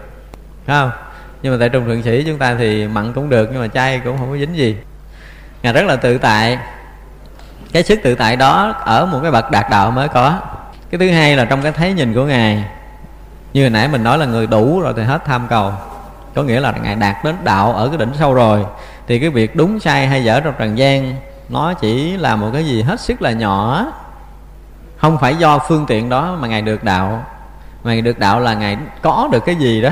Chứ đó nó chỉ là cái phương ăn uống nó chỉ là phương tiện trong trần gian này thôi. Thì vậy là chúng ta là cái người mới học đạo thì chúng ta sẽ coi trọng cái việc ăn chay và coi trọng cái việc ăn mặn. Buổi đầu, tức là cái trí tuệ chúng ta chưa đạt tới cái đỉnh cao thì những việc mà hồi nãy mình nói là những việc nhỏ nhất là mình phải chấp. à, khi mà tại trung thượng sĩ đã đạt tới cái đỉnh cao của tâm linh rồi đã, đã vượt thoát rồi thì ở đây không phải là ngài muốn tham ăn mặn nhưng mà ý ngài muốn phá chấp cho hoàng thái hậu này ngài ăn. Thì cái chúng ta học thiền sư á chúng ta nên học rằng tất cả các vị thiền sư nói chuyện không dư. Chúng ta nên hiểu điều này. Có nghĩa là lúc đó ngài làm việc đó cho người đó là xong. Không có người thứ hai người thứ hai hưởng cái đó là coi như sai. Cho nên chúng ta bắt trước thiền sư là coi như chúng ta sai vì lý do lúc đó thiền sư chỉ biết khai thị cho hoàng hậu mà thôi. Hoàng thái hậu thiên cảm là thôi. Chứ cái ý thì ngày thì tại trung lượng sĩ cũng không phải là ngày thích ăn mặn. Nhưng mà ngài muốn phá chấp cho thái hậu trong lúc đó. Vua trần thánh tông thì hiểu rồi không cần phải bàn. À, nhưng mà lúc đó thái hậu đã nấu cơm cho ăn và nấu đồ chay cho ăn. Tức là rất trịnh trọng đồ chay thì vậy là nghĩ rằng người tu phải như thế này phải như thế kia. Tức là cái đầu của thái hậu lúc đó vẫn còn bị khung sáo cho nên à, ngài tuệ trung muốn đập cái chấp trước. Thật ra chúng ta đừng có nghĩ là tuệ trung nói như vậy rồi cái mình bắt đầu mình tu thiền mình cũng làm như vậy là sai. Tức là đối với đạo thiền thì không có cái gì trở thành khung sáo mà mọi cái đều hết sức mới mẻ hiện tiền. Và tất cả những thiền sư đối cơ cũng đều như vậy tức là nhắm người người đó cái gì? Đập người đó cái người thứ hai bên cạnh không có dính tới không có dính tới mà chúng ta lấy cái này làm khung thước để thành đời này là chúng ta đã sai. Cho nên ai mà bắt trước nói câu tại trung thượng sĩ là coi như người đó sai. Tức là muốn nói tới một cái chỗ vô cầu, vô chứng, vô đắc của mình. Cho nên ông mới nói là phật là phật, anh là anh. Anh đâu có cầu thành phật phật không cầu làm anh. Có nghĩa là một câu khai thị, chứ không phải là một lý luận chơi chơi để biện minh cho cái việc ăn thịt của mình. Mà lúc đó tại trung lượng sĩ là trừng mặt lên để khai thị cho hoàng thái hậu trong lúc đó. Thái hậu trong lúc đó thái hậu trong lúc đó. Thái hậu trong lúc đó. Thái hậu trong lúc đó. Thái hậu trong lúc đó. Thái hậu trong lúc đó. Như vậy là thái hậu có nhận hay không thì lịch sử không có nói. Coi như bỏ qua chuyện này là ngay đó, chuyện đó trở thành không. Nhưng mà đây là lịch sử nhắc lại thôi. Nhưng mà đối với người tu thiền ba lơ mơ thì coi chuyện này thành có. Chuyện này thành có. rồi có bắt chước là trong đường sĩ thì cũng ăn thịt, cũng uống rượu, tại vì ờ, thịt là thịt phật là phật đâu có dính gì với nhau rồi không dính. Thì đó là cái điều sai của mình. Cho nên đọc lịch sử thiền sư là không được bắt chước. Chúng ta nên nhớ điều này. Đối với thiền sư là ứng cơ tiếp vật, ngay tại đó xong thì xong, còn cái người đó cũng vậy. Tức là sau khi một lần đối đáp với vị thiền sư, mà ngày đó nhận được đạo, không nhận là thôi đừng có dính gì hết, buông luôn đi. Là coi như chúng ta đang học. Có một cái gì đúng còn nếu mà chúng ta học mà có cái gì cu mang để chuẩn bị làm thì coi như chúng ta học sai đạo thiền rồi. Cho nên đọc lịch sử thiền sư có những cái đoạn này, thì chúng ta đừng lấy đó làm một khuôn thước rất là nguy hiểm. Không thiền sư chỉ khai thị ngay tại đó và xong chuyện. Tức là ăn mặn để khai thị thôi, chứ không phải là ngày về nhà ngày ăn mặn theo cái thói quen của một người thế tục. Ngài rất biết là cái việc ăn mặn nó ảnh hưởng cái gì nhân quả, không phải là tự trung ở tầng này mà ngài không biết. Nhưng mà vì khai thị giống như là nam tuyền dám chặt cái đầu mèo để khai thị đại chúng thì không phải là cái biểu tượng khai thị là phải chạy sát sanh. Cho nên là từ xưa trong lịch sử là không ai bắt trước ngày nam truyền để chặt cái đầu mèo khai thị người khác. Nhưng không có chuyện khác sanh khai thị mà đó là một lần độc nhất trong lịch sử nhà thiền. Đó thì chúng ta có thấy đây là tất cả những việc làm của thiền sư đều ngay tại đó là xong, không có được quyền bắt trước thành ra có một số người bắt trước đều là sai. Tức là người không nhận được đạo nhiều không nhận được ý chỉ trong cái việc này, thì họ bắt trước họ làm là sai trái chứ đạo thiền không phải dạy để chúng ta bắt chước mà tất cả những cái hành tung của thiền sư chúng ta đọc á, trong lịch sử trong cái ngữ lục thì chúng ta thấy rằng ngài ứng cơ tiếp vật ngay tại đó người thứ hai không biết gì đâu ví dụ khai thị cho người a thì người a ngộ ngộ thôi còn nguyên đó còn người người b không biết gì hết đó. người b bắt chước theo cái đó tu là sai tại vì thiền sư thấy rõ căn cơ của người đó cần phải làm gì trong giờ phút đó là vị thiền sư ra tay ngoài ra là không có cái ý khác cho ai hết đó cái việc mà ăn mặn và cái việc khai thị này không cho mình, mà cho hoàng hậu trong lúc đó. Chúng ta nên hiểu như vậy để mình đừng có một cái thấy nhìn sai về ngài. Và ngài còn nói tiếp là cái chuyện mà, không nghe người xưa nói sao văn thù là văn thù giải thoát là giải thoát. Tức là cái việc ăn uống nó cũng chẳng dính dáng gì cái việc giác ngộ giải thoát. Thì đây là một lý do một cái câu nói trong một cái cốt truyện của cái ngài tên là văn hỷ. Sau khi ngài đã đi học đạo nhiều nơi rồi, thì ngài nghe đồn trên núi ngũ đài sơn có văn thù. Ngài bắt đầu đi lên. Khi ngài đi lên núi thì ờ, tới núi gặp một cái ông già. Ông già thì sai một vị đồng tử ra tiếp mời vô cái cái động kim cang để mà uống trà, nói chuyện. Thì lúc đó mà ông già mới hỏi ngài văn hỷ là ừ, ông ở đâu? Thì ngài cũng kể là ngài tu ở một cái chùa nào đó ở dưới ờ, núi rồi à, chúng bao nhiêu thì ngài cũng nói uh, hỏi cái việc sinh hoạt tăng chúng như thế nào thì uh, ngài văn hiểu mới nói là tăng chúng thời nay ít giữ giới. Rồi uh, ngài mới nói là chúng đông hay ít thì ngài văn hỷ mới kể là chúng được mấy trăm đó. Thì cái bắt đầu ngài văn hỷ mới hỏi lại ông cụ đó là à, trên núi chúng này được bao nhiêu thì ngài nói là trước ba ba sau ba ba. Trước ba ba sau ba ba. Thì ngài văn hỷ cũng không hiểu câu nói nó là cái gì thì bắt đầu à, nói chuyện chơi tới tối thì ngài văn hỷ đòi ở lại. Ở lại thì ngài văn thù, tức là ông già không cho. Nói ông còn nhiều cái chấp trước quá. Ngài nói, tôi chấp làm sao? Thì nói là, ông có thọ giới chưa? Nói, thọ giờ thọ giới rồi? Văn thù nói, nếu mà ông không chấp trước, ông thọ giới làm chi? Thì vậy là bị bẻ, hết bường trả lời mới mới bị xuống núi. Thì khi ngài văn hỷ đi ra khỏi cái động kim cang để xuống núi rồi á, thì à, đồng tử tiễn ra thì mới hỏi mới thắc mắc là à, cái việc mà cái câu mà trước ba ba sau ba ba là cái gì không hiểu. Và cái chỗ này tên là cái gì? Thì lúc đó cái vị đồng tử mới nói là đây là cái động kim cang của ngài văn thù. Và nói tiếp một bài kệ cho ngài à, văn hỷ nghe. Và sau khi nghe xong bài kệ đó rồi thì nhìn lại cái núi cũng mất mà ngài à, ông đồng tử chăn râu cũng mất ngài văn thù cũng mất. Rồi xa xa nhìn trên trời thì thấy có một cái mây bay ngài văn thù cởi sư tử bay trên mây. Rồi một hồi có một cái án mây bay ngang để che. Thì qua cái chuyện đó rồi á là ngài văn hỷ bắt đầu mới về trở lại trong cái thiền viện của mình để tu tập. Thì được uh, cũng nhận biết được đạo lý kha khá. Hình như là ở trong cái hội của ngài ngưỡng sơn là phải. Thì uh, được giữ cái chức gọi là nấu cháo. Nấu cháo thì trong lúc ngài cầm cái dầm á ngài quậy cái nồi cháo cho đại chúng ăn á thì ngài văn thù hiện lên trong cái khối cháo đó, đó. ngài xách gậy ngài đập. Tức là chưa đi tìm ông tìm cũng được là ấm ức lắm rồi nhưng mà bây giờ đạo lý đã có rồi tức là sau khi ngộ đạo rồi thấy rõ mọi việc rồi thì ngài xách gậy ngài đập. Đập thì nó là văn thù mặt văn thù văn hỷ mặt văn hỷ tôi bây giờ tôi không cầu ông nữa không cầu cạnh ông nữa. Cái đạo lý tôi đã có rồi. Tức là người đầy đủ rồi không có cần cầu cái gì. Dù ông thánh hiện thì kệ ông. Lấy gậy đập thì lúc đó là ngài văn thù mới nói một bài kệ là uh, dưa đắng thì đắng tận gốc dưa ngọt thì đến ờ, đến rễ cũng ngọt. Cái bài kệ đó đại khái cái ý của nó là cái cái cái, cái dưa đắng thì đắng tới cái gốc rễ của nó dưa ngọt thì ngọt tới ngọn. Và tu hành ba đại kiếp bữa nay bị thánh tăng đánh đòn. Nói vậy rồi thôi ngài biến mất.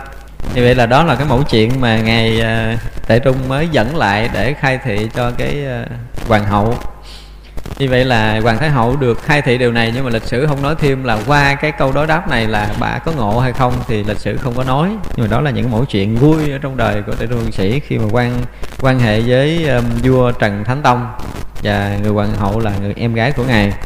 Như chúng ta thấy là cái dòng họ quan trước như thời nhà trần là cũng uh, từ vua quan đều rất là mến mộ phật pháp cho nên ngay trong triều đình thiết trai là cũng có là đồ chay ngay cả hoàng hậu cũng nấu đồ chay để để để đãi cái người anh của mình. Ừ, rất là coi trọng Phật pháp trong cái thời ờ, nhà Trần của mình.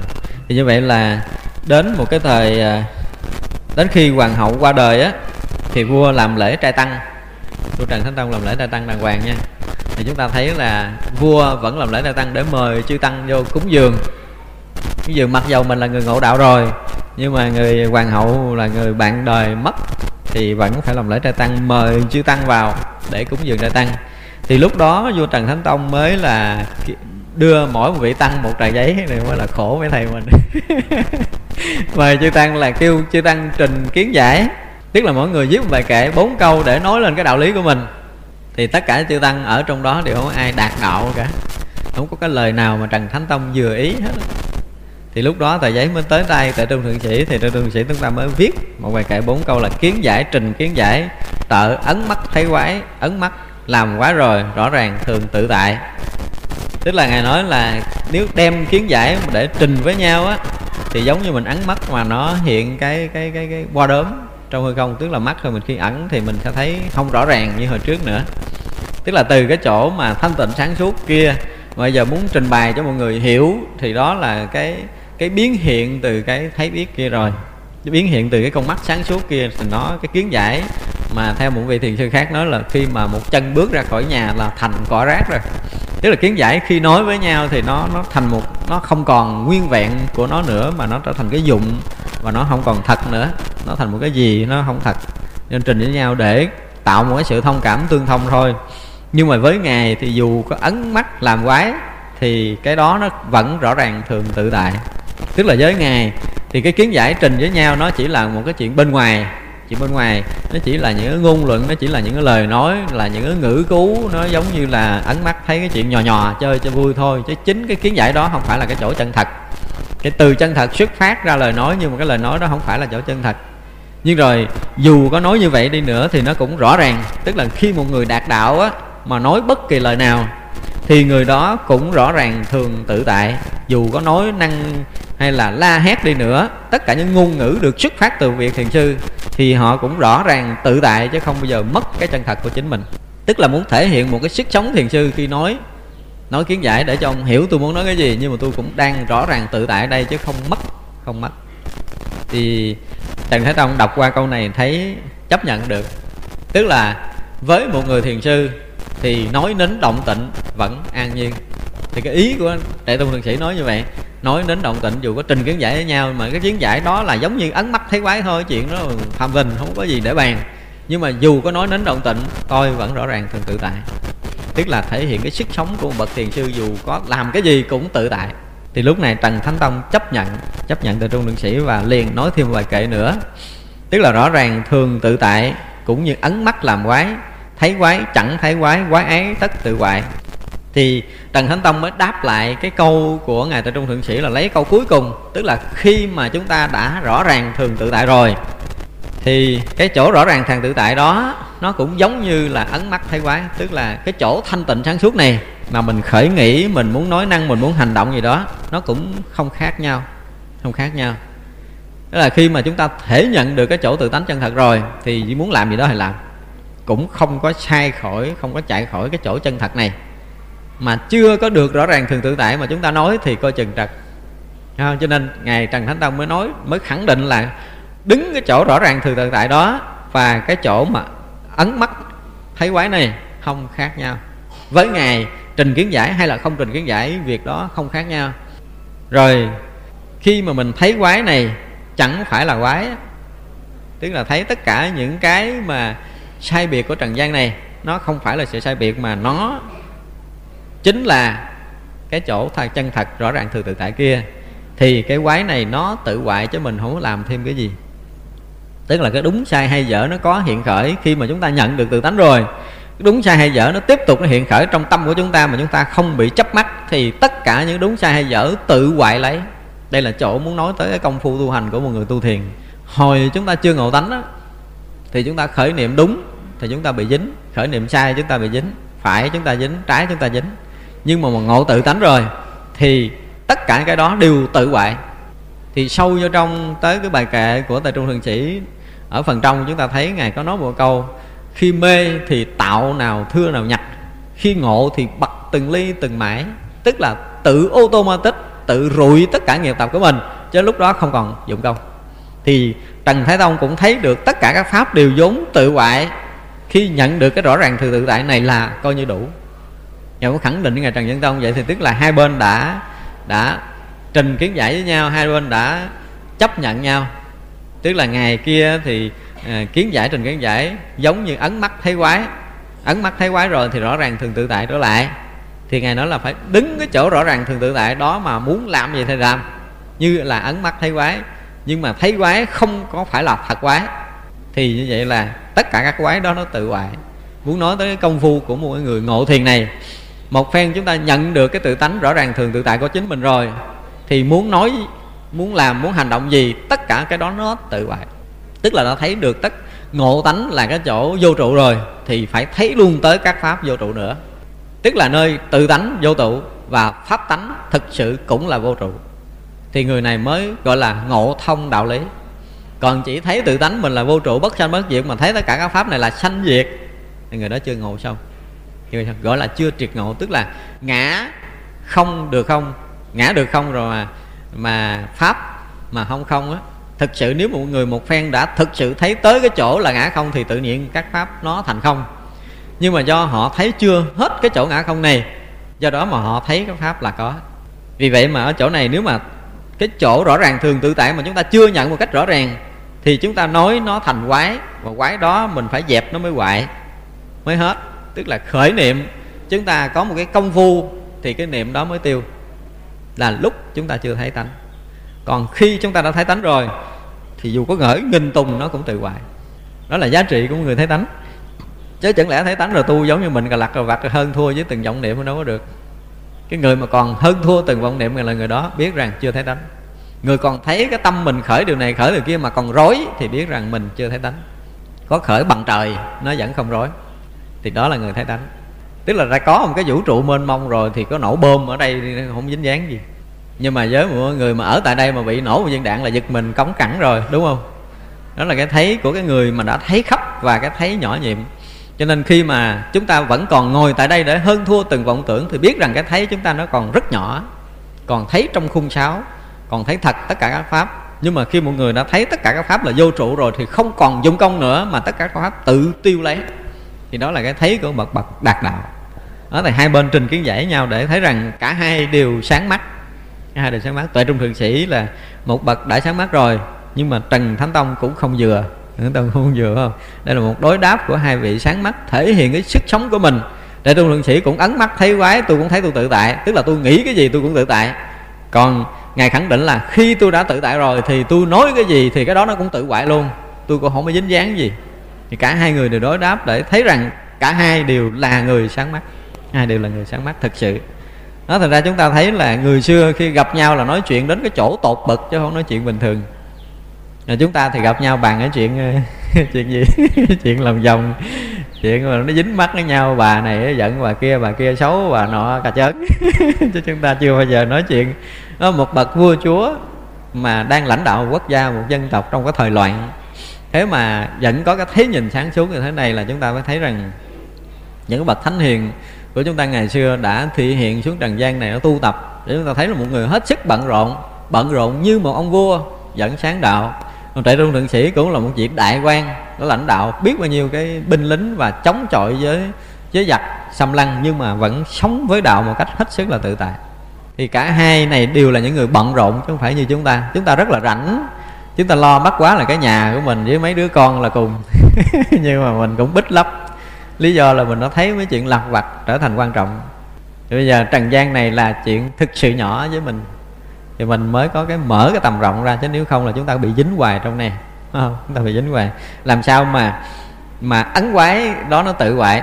Tức là tất cả những cái thấy biết đúng sai hay dở, cái khuôn xước của tầng gian này những cái mà thiên hạ cho là quan trọng trong trần gian này, những cái buồn thương giận ghét xảy ra trong tâm mình, phải thực sự một phen thấy nó tự hoại chứ mình không có làm gì hết đó. mà sự thật là nó tự hoại điều này chúng tôi đã nói rất nhiều trong kinh kim cang.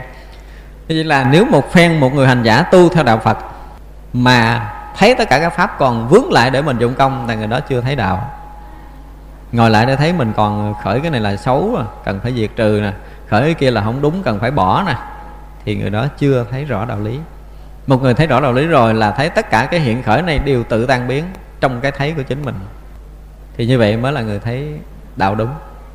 Hôm nay là chúng ta chắc phải dừng lại tại đây không? Thì giải quyết hai bài kệ rồi thì thấy thời gian nó cũng đã hết rồi. Thì chúng tôi ờ, cũng rất là mong đạo tràng của chúng ta nên ờ, có một cái thấy nhìn, ít ra thì cũng phải thấy nhìn cỡ như ngài trần thánh tông này thế tất cả trần gian này nó đều tự hoại mà mình không cần phải dụng công. Đây là một cái sự thật của chính mình. Thì ví dụ như hồi sáng giờ chúng ta đang ngồi đây nè. Thì không phải chúng ta ngồi đây chúng ta nghe pháp là chúng ta hết vọng tưởng đâu, đúng không? Đầu chúng ta cũng miên man đủ thứ trò ở trong đó đó. Nào là hân thua, nào là buồn thương, nào là giận ghét đủ hết chúng ta đã có. Nhưng mà chúng ta vẫn vẫn ngồi để lắng nghe một bài giảng mà mình không làm cái gì đối với vọng tưởng đúng không? Mình đâu có dụng công để mình trừ khử đâu mà có làm gì với nó đâu. Nhưng mà bây giờ nếu chúng ta nhìn lại những cái đó nó còn không? Nếu nó không tự hoại thì nó khởi lên nó còn hoài. Nhưng mà từ sáng là một ngàn chuyện chứ không phải là một chuyện trong đầu mình. Mà mình vẫn ngồi nghe pháp rất rõ ràng mà cái đó không mất, không còn, cái đó không còn. Thì chỗ này buộc chúng ta phải suy nghĩ lại là mình cần phải hơn thua với vọng tưởng hay là không? Đúng không đây là vấn đề nếu mà chúng ta muốn hơn thua vọng tưởng thì chúng ta vẫn còn bị lầm lẫn tiếp. Còn nếu chúng ta nhận ra được một cái sự thật, tất cả những vọng niệm này giống tự hoại, nó đã là vọng thì nó không thật, mà không thật thì không tự tồn tại, có nghĩa là nó phải tự hoại đi với chính mình. Thì nếu chúng ta thấy như vậy thì có nhiều vọng tưởng, có ít vọng tưởng còn làm mình bất an không? Đó là chỗ mà bồ đề đạt ma an tâm cho huệ khả. Nếu chúng ta thấy chỗ này là chúng ta tự an trong đời sống của mình, từ đây mãi mãi là sao dù có muốn nằm, mình nghĩ ùng ùng ùng ra chơi cũng được không sao hết, không có dính dáng gì, tại nó tự hoại mà. Nghĩ tới đâu nó hoại tới đó. Giống như ngày tuệ trung sĩ là khi ngộ rồi thì bật từng ly từng mãi, khởi tới đó là tắt cái đó, khởi đó là tắt cái đó, khởi đó là tắt cái đó. Khởi tới đâu nó tự tắt tới đó mà mình không cần phải dụng công. Thì đó là cái thấy của người ngộ. Nên là chúng tôi rất là mong đạo tràng này phải tự đức từng mãi một trong tâm thức của mình. Để mình luôn luôn hiện rõ ràng thường tự tại, phải không? Thì dù cho có khởi nghĩ kiểu nào thì tất cả các quái này cũng tự hoại thì đó là cái đời sống của một người biết được đạo lý. Thì chúng tôi rất mong đạo tàng này sẽ có được một đời sống như vậy để chúng ta tự tự tại bước trong tâm giới này mà không còn có cái chỗ nào vướng lại nữa. Thì đó là cái điều mà chúng tôi muốn chia sẻ hôm nay. Nam mô bổn sư thích ca mâu ni phật. Và cũng như mọi khi chúng tôi dành thời gian để cho quý vị có, ai có cái thắc mắc gì đó thì à, quý vị có thể à, một là đưa giấy mà buổi sáng này chúng ta nên thắc mắc trong đạo lý thôi nha. Tại buổi chiều mình dành cho cái hỏi dưỡng sinh rồi, thì chúng ta đừng có xen cái câu hỏi bệnh vô trong này, nó mất thời gian. Tức là quý vị có thể ờ, thắc mắc những cái cái câu hỏi mà thuộc về cái việc tu tập á. Về tu tập thì chúng tôi sẽ giải thích. Còn ai muốn hỏi bệnh thì liên hệ với bạn thư ký. Bạn thư ký sẽ ghi rồi chiều chúng ta sẽ giải thích nha. Đây có ai có thắc mắc trong hội trường thì cứ ờ, để quyền đặt vấn đề mà hỏi hỏi dễ dễ dùm chút nha đừng hỏi khóa quá, trả lời không được. Nam mô di đà phật. Xin thầy như ờ, đang ngồi công phu đó nghe là như ờ, theo dõi ờ, không có nghe theo dõi mà tự nhiên nghe nó buông thõng người. Nhưng tự nhiên cái, tự nhiên cái biết á, cái niệm phật nó dân dẫn dân dẫn lỗ tai như vậy thì như thế nào thế này như vậy cứ dẫn để như vậy hay là mình phải sao? Hỏi với thầy như đang lúc ngồi công phu á như ờ, cũng ờ, nghe thầy giảng nó mới à, à buông thõng hết thân tâm á là nghe thân mình nó nó cũng nhẹ nhàng không có không có còn dướng mắt gì đó nhưng tự nhiên cái câu niệm phật nó hiện hiện phớt phớt ngang hoài vậy đó. Như vậy thì mình nên buông luôn cái niệm hay là vẫn để cho niệm? Tức là chúng tôi ờ, có hướng dẫn trong cái băng ờ, phương pháp tọa thiền á. Tức là khi chúng ta bắt đầu công phu, bắt đầu công phu, chúng ta bắt đầu ngồi thiền, thì chúng ta sẽ buông thõng toàn thân tâm của mình. Chứ không phải là trụ tâm ở đâu hết. Và sau những cái cách thức làm đó, nếu mà một người ờ, nào làm đúng, người nào làm đúng thì tự động mình sẽ yên, tức là bật ý niệm chứ không có lộn xộn như hồi trước nữa. Và trong cái yên đó thì chúng ta bắt đầu khởi công phu, tùy chúng ta nếu tu thiền thì chúng ta giữ cái yên rỗng lặng rõ biết đó mà chúng ta ở cái vị trí rỗng lặng rõ biết không vọng niệm này. Còn người muốn niệm phật thì trong cái rỗng lặng nó bắt đầu niệm. Thì cái âm vang bắt đầu nó hiện ra trong tâm chúng ta. Hiện ra rất là chậm. Quý vị thấy bây giờ mình muốn niệm chậm cũng không được. Ví dụ như nam mô thì đã chậm rồi, nhưng mà thực sự lúc đó nó còn chậm hơn nữa. Tại vì từ tâm yên mà muốn khởi niệm thì rất là chậm cho nên chúng ta thấy mà chúng ta niệm phật mà còn lẻ lẻ là biết rằng tâm chúng ta đang loạn. Và cái âm thanh đó nó hiện á nó vừa chậm nó vừa thanh trong mà kéo dài kéo dài mà nó nó nó nó lặng lẽ rất là kỳ lạ trong tâm của chúng ta. Đó chỉ là cái âm vang hiện trong tâm thức chúng ta mà thôi. Lúc đó chúng ta không phải là người niệm phật nếu chúng ta tiến sâu một bước nữa thì mình không phải là người khởi niệm phật. Cái câu niệm phật không phải là đối với mình mà lúc đó mình làm một cái gì rộng và cái âm vang nó hiện ở trong mình. Âm vang a di đà phật bắt đầu hiện ở trong tâm mình là đúng. Rồi nếu mà mình còn à, còn có chủ động để niệm thì lúc đó nó chỉ là niệm ở vòng ngoài thôi niệm vòng ngoài chưa vào sâu. Thì nếu một người niệm phật phải biết tới điều này biết tới điều này. Tức là khi tâm chúng ta thực sự yên thì bắt đầu nó hiện cái âm vang a di đà phật trong tâm đang yên của chính mình. Mình là người yên lặng rõ biết và âm thanh a di đà phật đang hiện khởi trong tâm nếu chúng ta dụng công được như vậy thì tốt.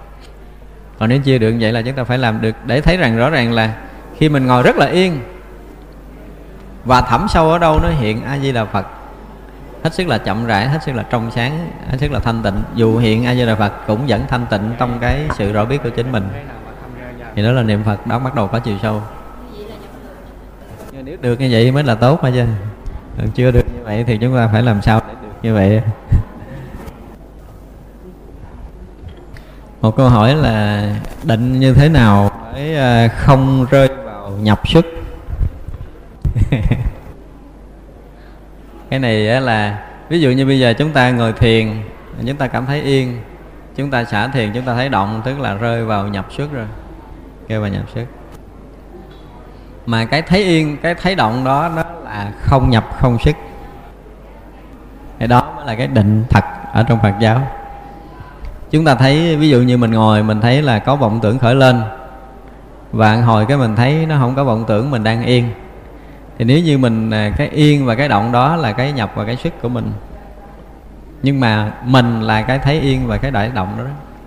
Mà lúc nào mình cũng thấy cái đấy đó nó còn hoài không mất với thời gian và không gian này thì đó mới là cái định không nhập xuất. Đó gọi là thường tại định của chính mình. À, thưa thầy xin thầy cho biết nội dung uh, chú giảng sanh. Mỗi lần phóng sanh người ta đọc chú vãng sanh. Chú tôi không hiểu nổi. Nhưng mà theo trong kinh nói thì cái năng lực của thần chú giảng sanh năng lực. đó nó có thể uh, tiêu trừ được cái nghiệp chướng của cái, cái người mà được được uh, chú nguyện. Nhân được rất là lớn và chúng tôi đọc mấy cái tài liệu, cũng có một số tài liệu nói về cái à, năng lực thần chú của bản sanh đó mấy người à, họ nói là học đọc từ à, 21 biến trở lên. Khi mà chúng ta cầu siêu chứ không phải đọc ba biến, bảy biến theo cái nghi thức tụng, mà thật sự cầu siêu là nên đọc 21 biến trở lên. Thì năng lực đó nó tác động tới tâm thức của cái người cái người mình muốn siêu, muốn cầu siêu để họ rớt đi những cái chấp trước của họ. Thì tất cả những cái chú, những cái thần chú mà theo một cái nhìn của kim cang thừa giống như là cái phép của đức phật.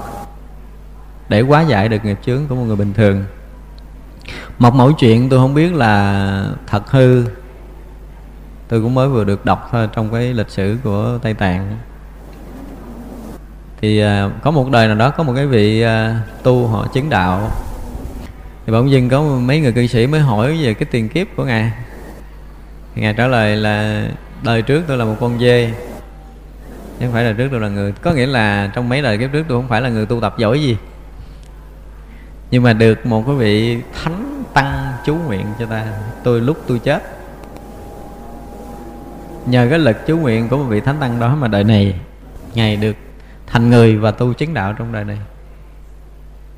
Thì thấy cái thần lực của một vị mà tu chứng đạo đã có một cái lực để có thể chuyển hóa được tâm thức của một con thú thành một con người và giải trừ được nghiệp chướng của người đó để người đó trong đời này chứng đạo, thì đây là một cái điều mà mình cũng khó tin với một cái đầu óc bình thường.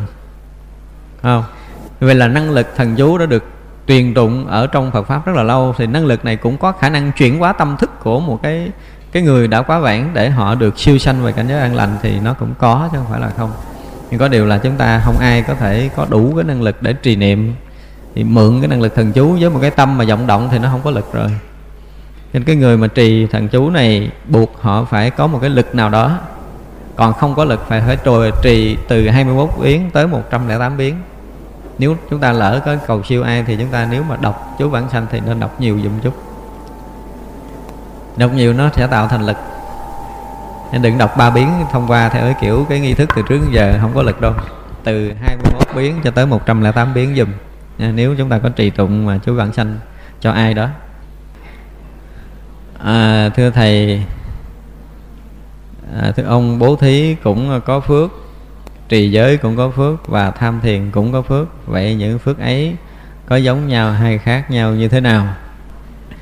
Cái phước đó, nó có cái phước hữu lậu và phước vô lậu. Phước vô lậu là chúng ta thoát khỏi cái tam giới là luôn còn phước hữu lậu là chúng ta lẫn quẩn lại đây để chúng ta hưởng. Chứ không đã nói nó có phước thì, thì cũng là có phước như ví dụ như mọi người tham thiền, cũng có cái phước của tham thiền, nhưng mà cái người cái phước của tham thiền thì nó sẽ khác à. Khi người ta ngộ đạo là ta đạt tới cái phước vô lậu thì ta được giải thoát. Còn cái người bố thí cúng dường thì được cái phước nhưng mà đó là phước hữu lậu để trở lại trần gian này tiếp tục hưởng phước báo.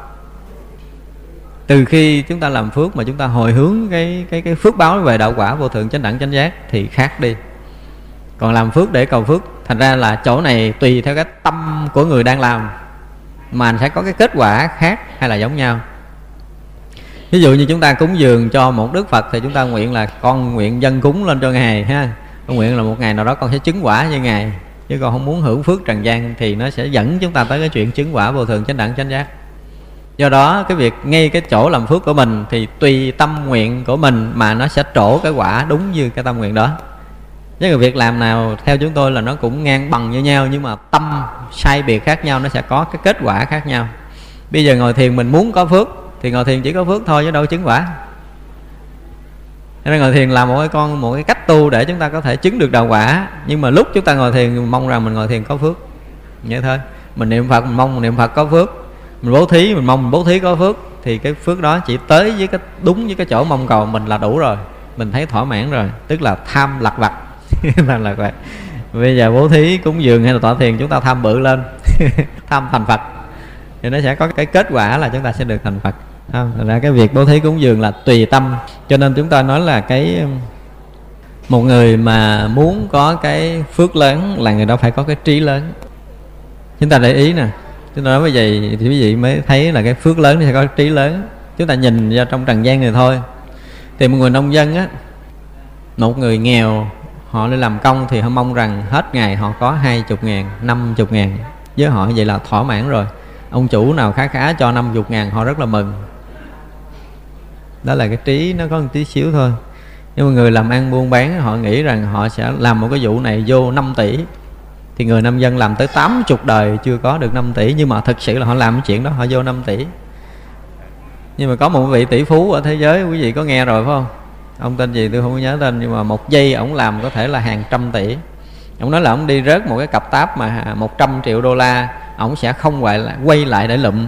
Lý do là trong cái dây quay lại để lụm là cái đầu ông sẽ tính làm một cái chuyện nó sẽ gấp 10 lần cái này. Như vậy là người bình thường người ta sao suy nghĩ được? Có cái trí lớn là sẽ có cái phước lớn. Do vậy mà trong lúc chúng ta làm phước là nên có một cái thấy nhìn rộng để chúng ta làm phước thì cái phước báo chúng ta sẽ lớn hơn, sẽ đạt đến cái chiều sâu hơn là là mọi người khởi nghĩ bình thường.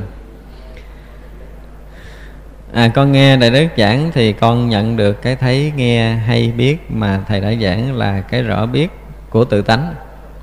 Nhưng sau khi con biết như vậy thì con à, xét lại tự thân con nó không có gì thay đổi khác. Như vậy là cái nhận biết của con nó chưa thật biết, có phải không?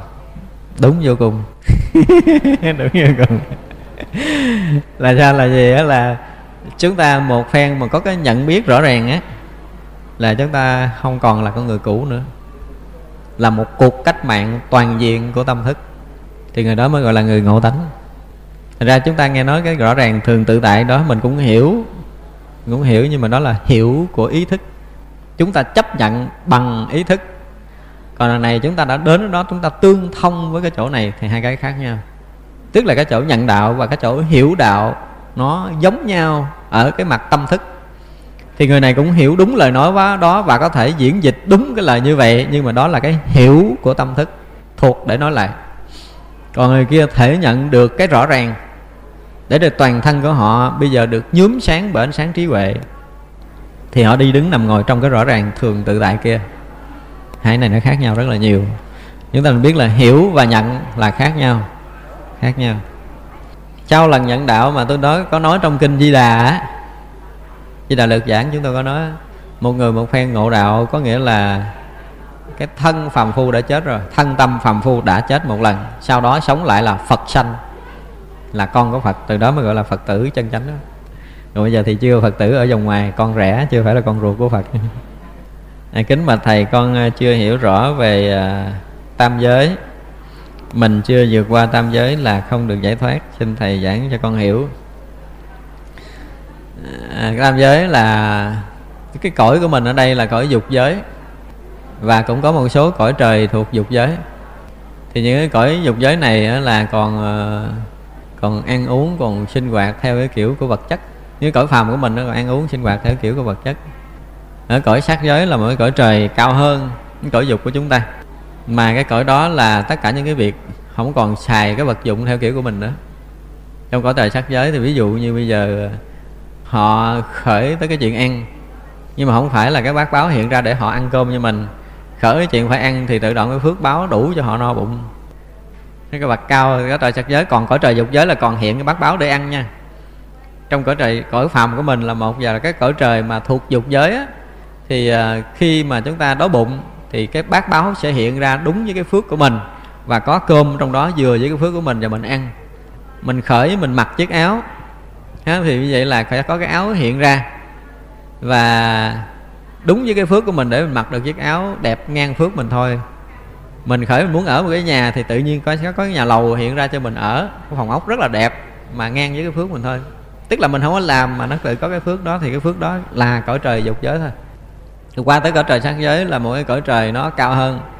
Thì các vị cõi trời sắc giới là họ vừa tác niệm là cái đó thành, không có cần phải thọ hưởng theo cái kiểu mà cái cái nhìn thế gian nữa. Tức là đói bụng thì thật sự là có cơm đã no. Và thật sự thì các vị ở cõi trời không có còn khởi niệm đói bụng như kiểu mình nữa rồi. Cái cõi đó là một cái cõi của thiền định tương đối cao. Cho nên các vị đã an trú trong cái thiền định thực sự để vui trong thiền định và cõi trời vô sắc thì không còn hình tướng. Cõi trời sắc giới là cõi trời đỉnh cao của cái cái cái cái tướng này. Nhưng mà đến cõi trời vô sắc là không còn hình tướng nữa. Nhưng mà chưa có thoát ngoài, chưa có giải thoát toàn triệt. Chưa giải thoát toàn triệt. Một người giải thoát toàn triệt là vượt qua ba cõi này. Tức là cái có rõ ràng ở nơi mình, rồi cái có nó không có rõ ràng ở cõi trời sắc. Và có cái mờ mờ ảo ảo gì ở nơi tâm người đó vượt qua luôn. Tức là một cái định mà vượt thoát khỏi tam giới này là cái cảnh giới cuối cùng ở trong cái cửu định á, là cái diệt tận định. Chứ từ cái ờ, sơ thiền, nhị thiền, tam thiền, tứ thiền, không vô biên xứ, thức vô biên xứ, vô sở hữu xứ trong cõi trời vô sở hữu xứ và không vô biên xứ thì nó thuộc dạng cõi trời của vô sắc giới rồi. Tới phi tưởng, phi phi tưởng xứ thiên nó cũng nằm ở cõi trời vô sắc giới. Thì tới cái việc thọ tưởng định á mới chứng quả a la hán mới vượt qua ngoài cái tam giới này trong kinh quán vô lượng thọ có nói là muốn quán phật thành tựu thì phải quán tướng lông trắng giữa hai chặng mày của phật. Xin thầy giảng con cái tướng thấy đó chính xác ở đâu và như thế nào? Kính bạch thầy con thấy ở hình phật a di đà có những hình à, tỏa xung quanh. Con không biết đó là ý nghĩa gì. Và con chỉ thấy ờ, ở hình phật a di đà con không thấy biết vì sao. Kính mong thầy giải thích giùm cái tướng lông trắng giữa chặng mày. Đây chúng ta chư tổ hay nói một câu là tôi dạy cho các người đừng bị phật tổ lừa. Chúng ta đọc thiền hay gặp cái câu này đúng không? Thì khi trong kinh đó là mình muốn tu thì mình quán lướng tướng lông trắng giữa chặng mày để mới được thành phật. Thì bây giờ mình gán mình tìm cái lướng lông trắng giữa chặng mày, nó nằm đâu, nó ra làm sao? Tức là mình đã bị phật lừa. Bị phật lừa hai chân mày chúng ta là hai cái mà để ngăn chặn cái mồ hôi để chảy xuống mắt của mình. Tức là hai cái phương tiện, là hai cái đối đãi hai bên, hai cái phân biệt. Bây giờ người quán tướng lông trắng giữa chân mày, tức là một ánh sáng trí tuệ để thoát khỏi cái phân biệt hai bên, thì người đó mới thành phật. Tức là không vướng bên phải, không vướng bên phá trái, không vướng bên đúng, không vướng bên sai. Tức là không còn kẹt hai bên, thì người đó mới có thể ngộ đạo thành phật thì quán trướng lông trắng giữa chân mày tức là chúng ta tu tập làm sao đó, mình không có dính hai bên nữa. Gọi là chúng ta quán tướng lông trắng giữa chặng mày kinh nói là chúng ta quán ở giữa chặng mày cái mình nghĩ là mình phải cầm ngay cái giữa chặng mày để mình quán. Mà chúng tôi gặp một cái đạo dạy kiểu này rồi. Chúng tôi gặp một người mà hồi trước cũng dạy tôi tôi, kiểu đó mới cười lắm.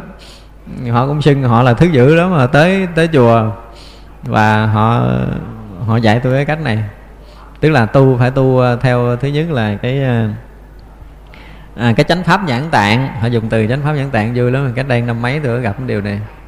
Tức là cái chánh pháp nhãn tạng là phải quán giữa chặng mày và cái tu thứ hai là tu theo pháp ngày quán thế âm là bịt lỗ tai để nghe.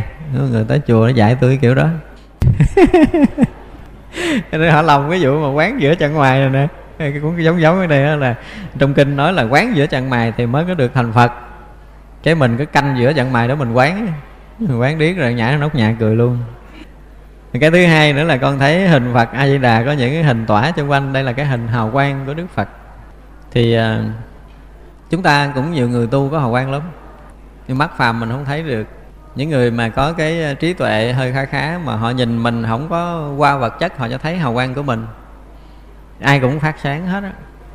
Có điều là chúng ta phát sáng rộng hay phát sáng hẹp do tâm của mình tâm của mình xấu ác thì nó phát ánh sáng tối phát cái khối mờ mờ. Tâm mình ác chút nữa nó phát khối tím tím tức là chúng ta thuộc cái nghiệp ở chiều sâu rồi. Tâm chúng ta mà thiện bắt đầu chúng ta phát ánh sáng rộng ra nhưng mà nó nó nó, nó sáng nó trắng. Nên những màu ánh sáng nó thể hiện trong cái dạng tâm thức của chính mình. Nên Đức Phật A Di Đà là một vị đã thành đạo rồi cho nên phát đủ tất cả mọi màu ánh sáng sáng rực ra. Và nó tỏa sáng khắp mười phương. Như trong kinh pháp hoa mình thấy đó Đức Phật kể cái chuyện của ngài Đại Thông Trí Thắng Như Lai, đúng không? Tức là khi ngài đại thông trí thắng như lai thành đạo rồi, thì ánh sáng tỏa khắp mười phương pháp giới. Có những cái cõi giới mà không có ánh sáng thì tự nhiên bị sáng. Cho nên những người ở trong cái cõi giới không có ánh sáng từ xưa giờ đâu có thấy nhau đâu. Bây giờ thấy tùm lum ủa sao tự nhiên chung quanh mình nhiều người quá. Tức là do ánh sáng của đức phật đó chiếu tới làm sáng rực ở mười phương pháp giới. Nhưng mà người phàm mình thì không thấy được có những cái cõi giới mà ánh sáng nó làm sáng trưng ra. Ánh sáng của một cái bậc đạt đạo sáng hơn ánh sáng của mặt trời khiến cho những cái loài mà xấu ác á, bị chóa mắt rút lui hết. Giống như mình nhìn thẳng mặt trời mình không đủ sức nhìn. Thì thì những cái loài mà chúng sanh xấu ác á khi đức phật ra đời ánh sáng tỏa khắp rồi là nhiếp phục. Họ không có thể đến gần đức phật vì chó mắt giống như mình đang nhìn mặt trời giữa trưa mình không nhìn nổi. Thì cái loài xấu ác mà chậm tới ánh sáng hào quang của đức phật cũng bị rút lui như thế. Nhưng mình không dám nhìn tới không dám thấy tới. Chỉ có những người có thiện tâm những người theo đạo thì mới có thể tiếp nhận được ánh sáng này. Nhưng mà tu lâu kìa. Nhưng mà bình thường mình thấy ông phật cũng không có hào quang đâu. Mình thấy ông phật cũng không có hào quang nhưng mà bản thân tất cả chúng ta đều có hết á. Có hết á. Ở đây còn à, mấy câu nữa ha. À, con có hình ảnh phật a di đà treo trong phòng trên đầu nằm khi con thức giấc con ngồi nhìn ảnh phật niệm phật rồi lại phật. Vậy có lỗi hay không? Nhờ thầy chỉ dạy. Có lỗi á. À, vì à, chúng ta kính trọng phật á thì chúng ta nên tôn thờ phật ở một cái chỗ mà chúng ta chỉ chỉ được quyền tới kính lễ và thắp hương thôi. Trước cái bàn phật là không được quyền ngồi. Chúng ta ngồi nghe pháp thì không có gì nhưng mà mình ngồi chơi mình ăn uống huống chi là mình nằm ngủ trời ơi lúc nằm ngủ mình xấu dữ lắm. Mình để ông phật phải coi mình cái kiểu đó kỳ lắm tội chết đó cho nên nên để mà đức phật trên bàn thờ để mà thờ lại và chúng tôi không biết có nói văn nào đó, là chúng ta phải biết tôn thờ đức phật cho đúng mức. Chúng ta tôn kính phật ở chừng nào thì chúng ta phải để đức phật ở một cái chỗ trang trọng nhất của chính mình tức là người biết tôn kính phật còn chúng ta để phật ở một cái chỗ mà không tôn kính, tức là mình không có thương không có kính đức phật cho nên muốn để đâu để. Tâm chúng ta không có trọng phật. Thực sự đức phật là một cái gì cao quý nhất trong đời mình thì cái chỗ ngồi của đức phật phải hết sức là trang trọng trong nhà của mình. Chỗ đó là chỗ mà mình thực sự quý, thực sự kính, thực sự trân trọng, mình mới để phật ngồi. Cho nên lúc mà chúng ta để phật tào lao, tức là biết rằng mình không có kính phật. Thì dù có niệm phật, có quán phật nữa, mình làm chơi cho vui, chứ không có đạt được kết quả cao cho nên bàn thờ phật phải để một chỗ hết sức tôn nghiêm và chúng ta phải đốt nhang và lễ lại được. Chỗ đó không được quyền ăn, không được quyền uống, không được quyền ngồi, không được quyền nằm và không được quyền nói bậy bạ trong cái chỗ đó. Tức là những sinh hoạt thường tình là không được đặt đức phật.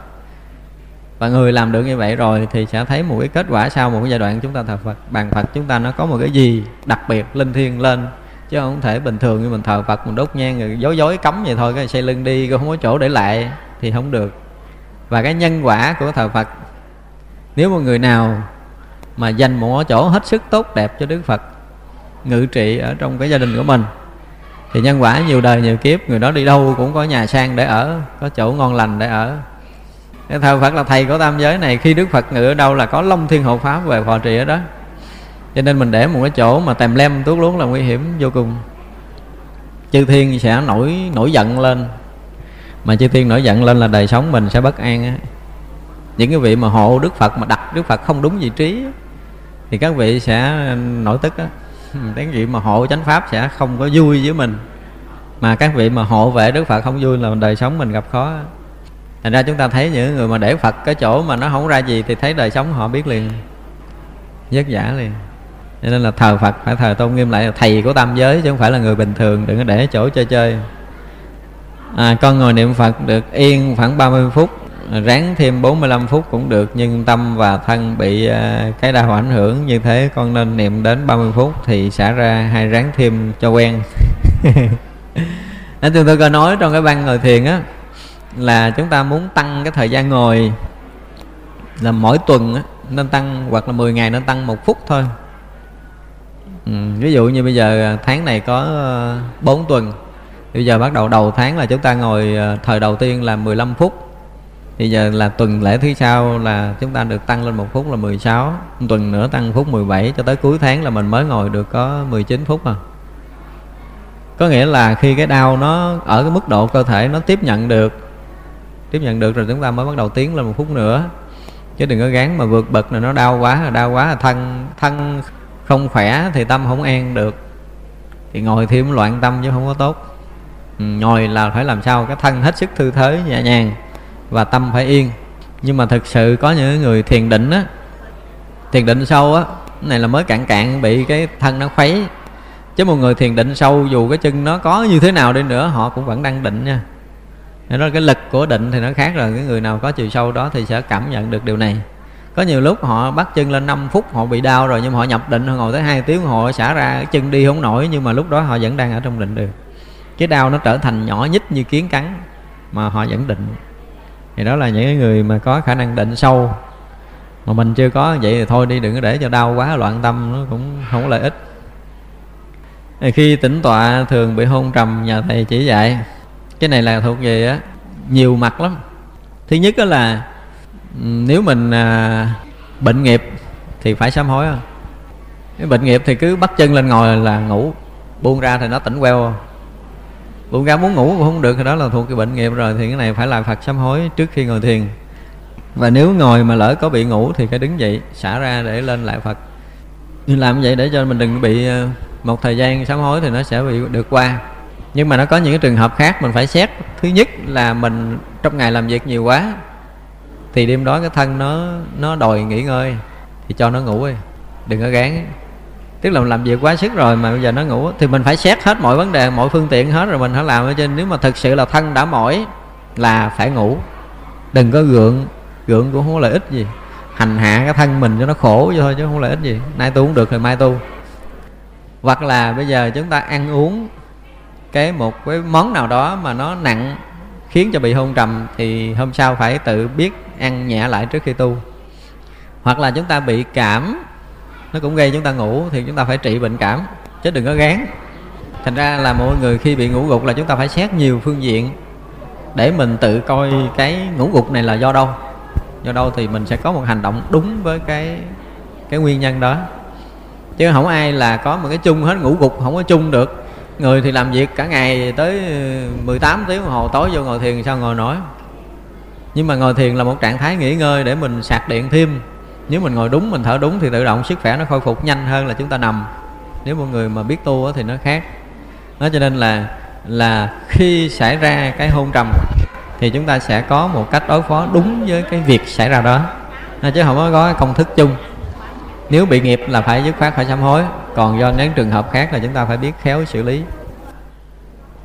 Bây giờ là 11 rồi rồi ha. Chắc chúng ta nghỉ. Rồi, mời quý vị chắp tay hồi hướng chúng à, sanh à, vô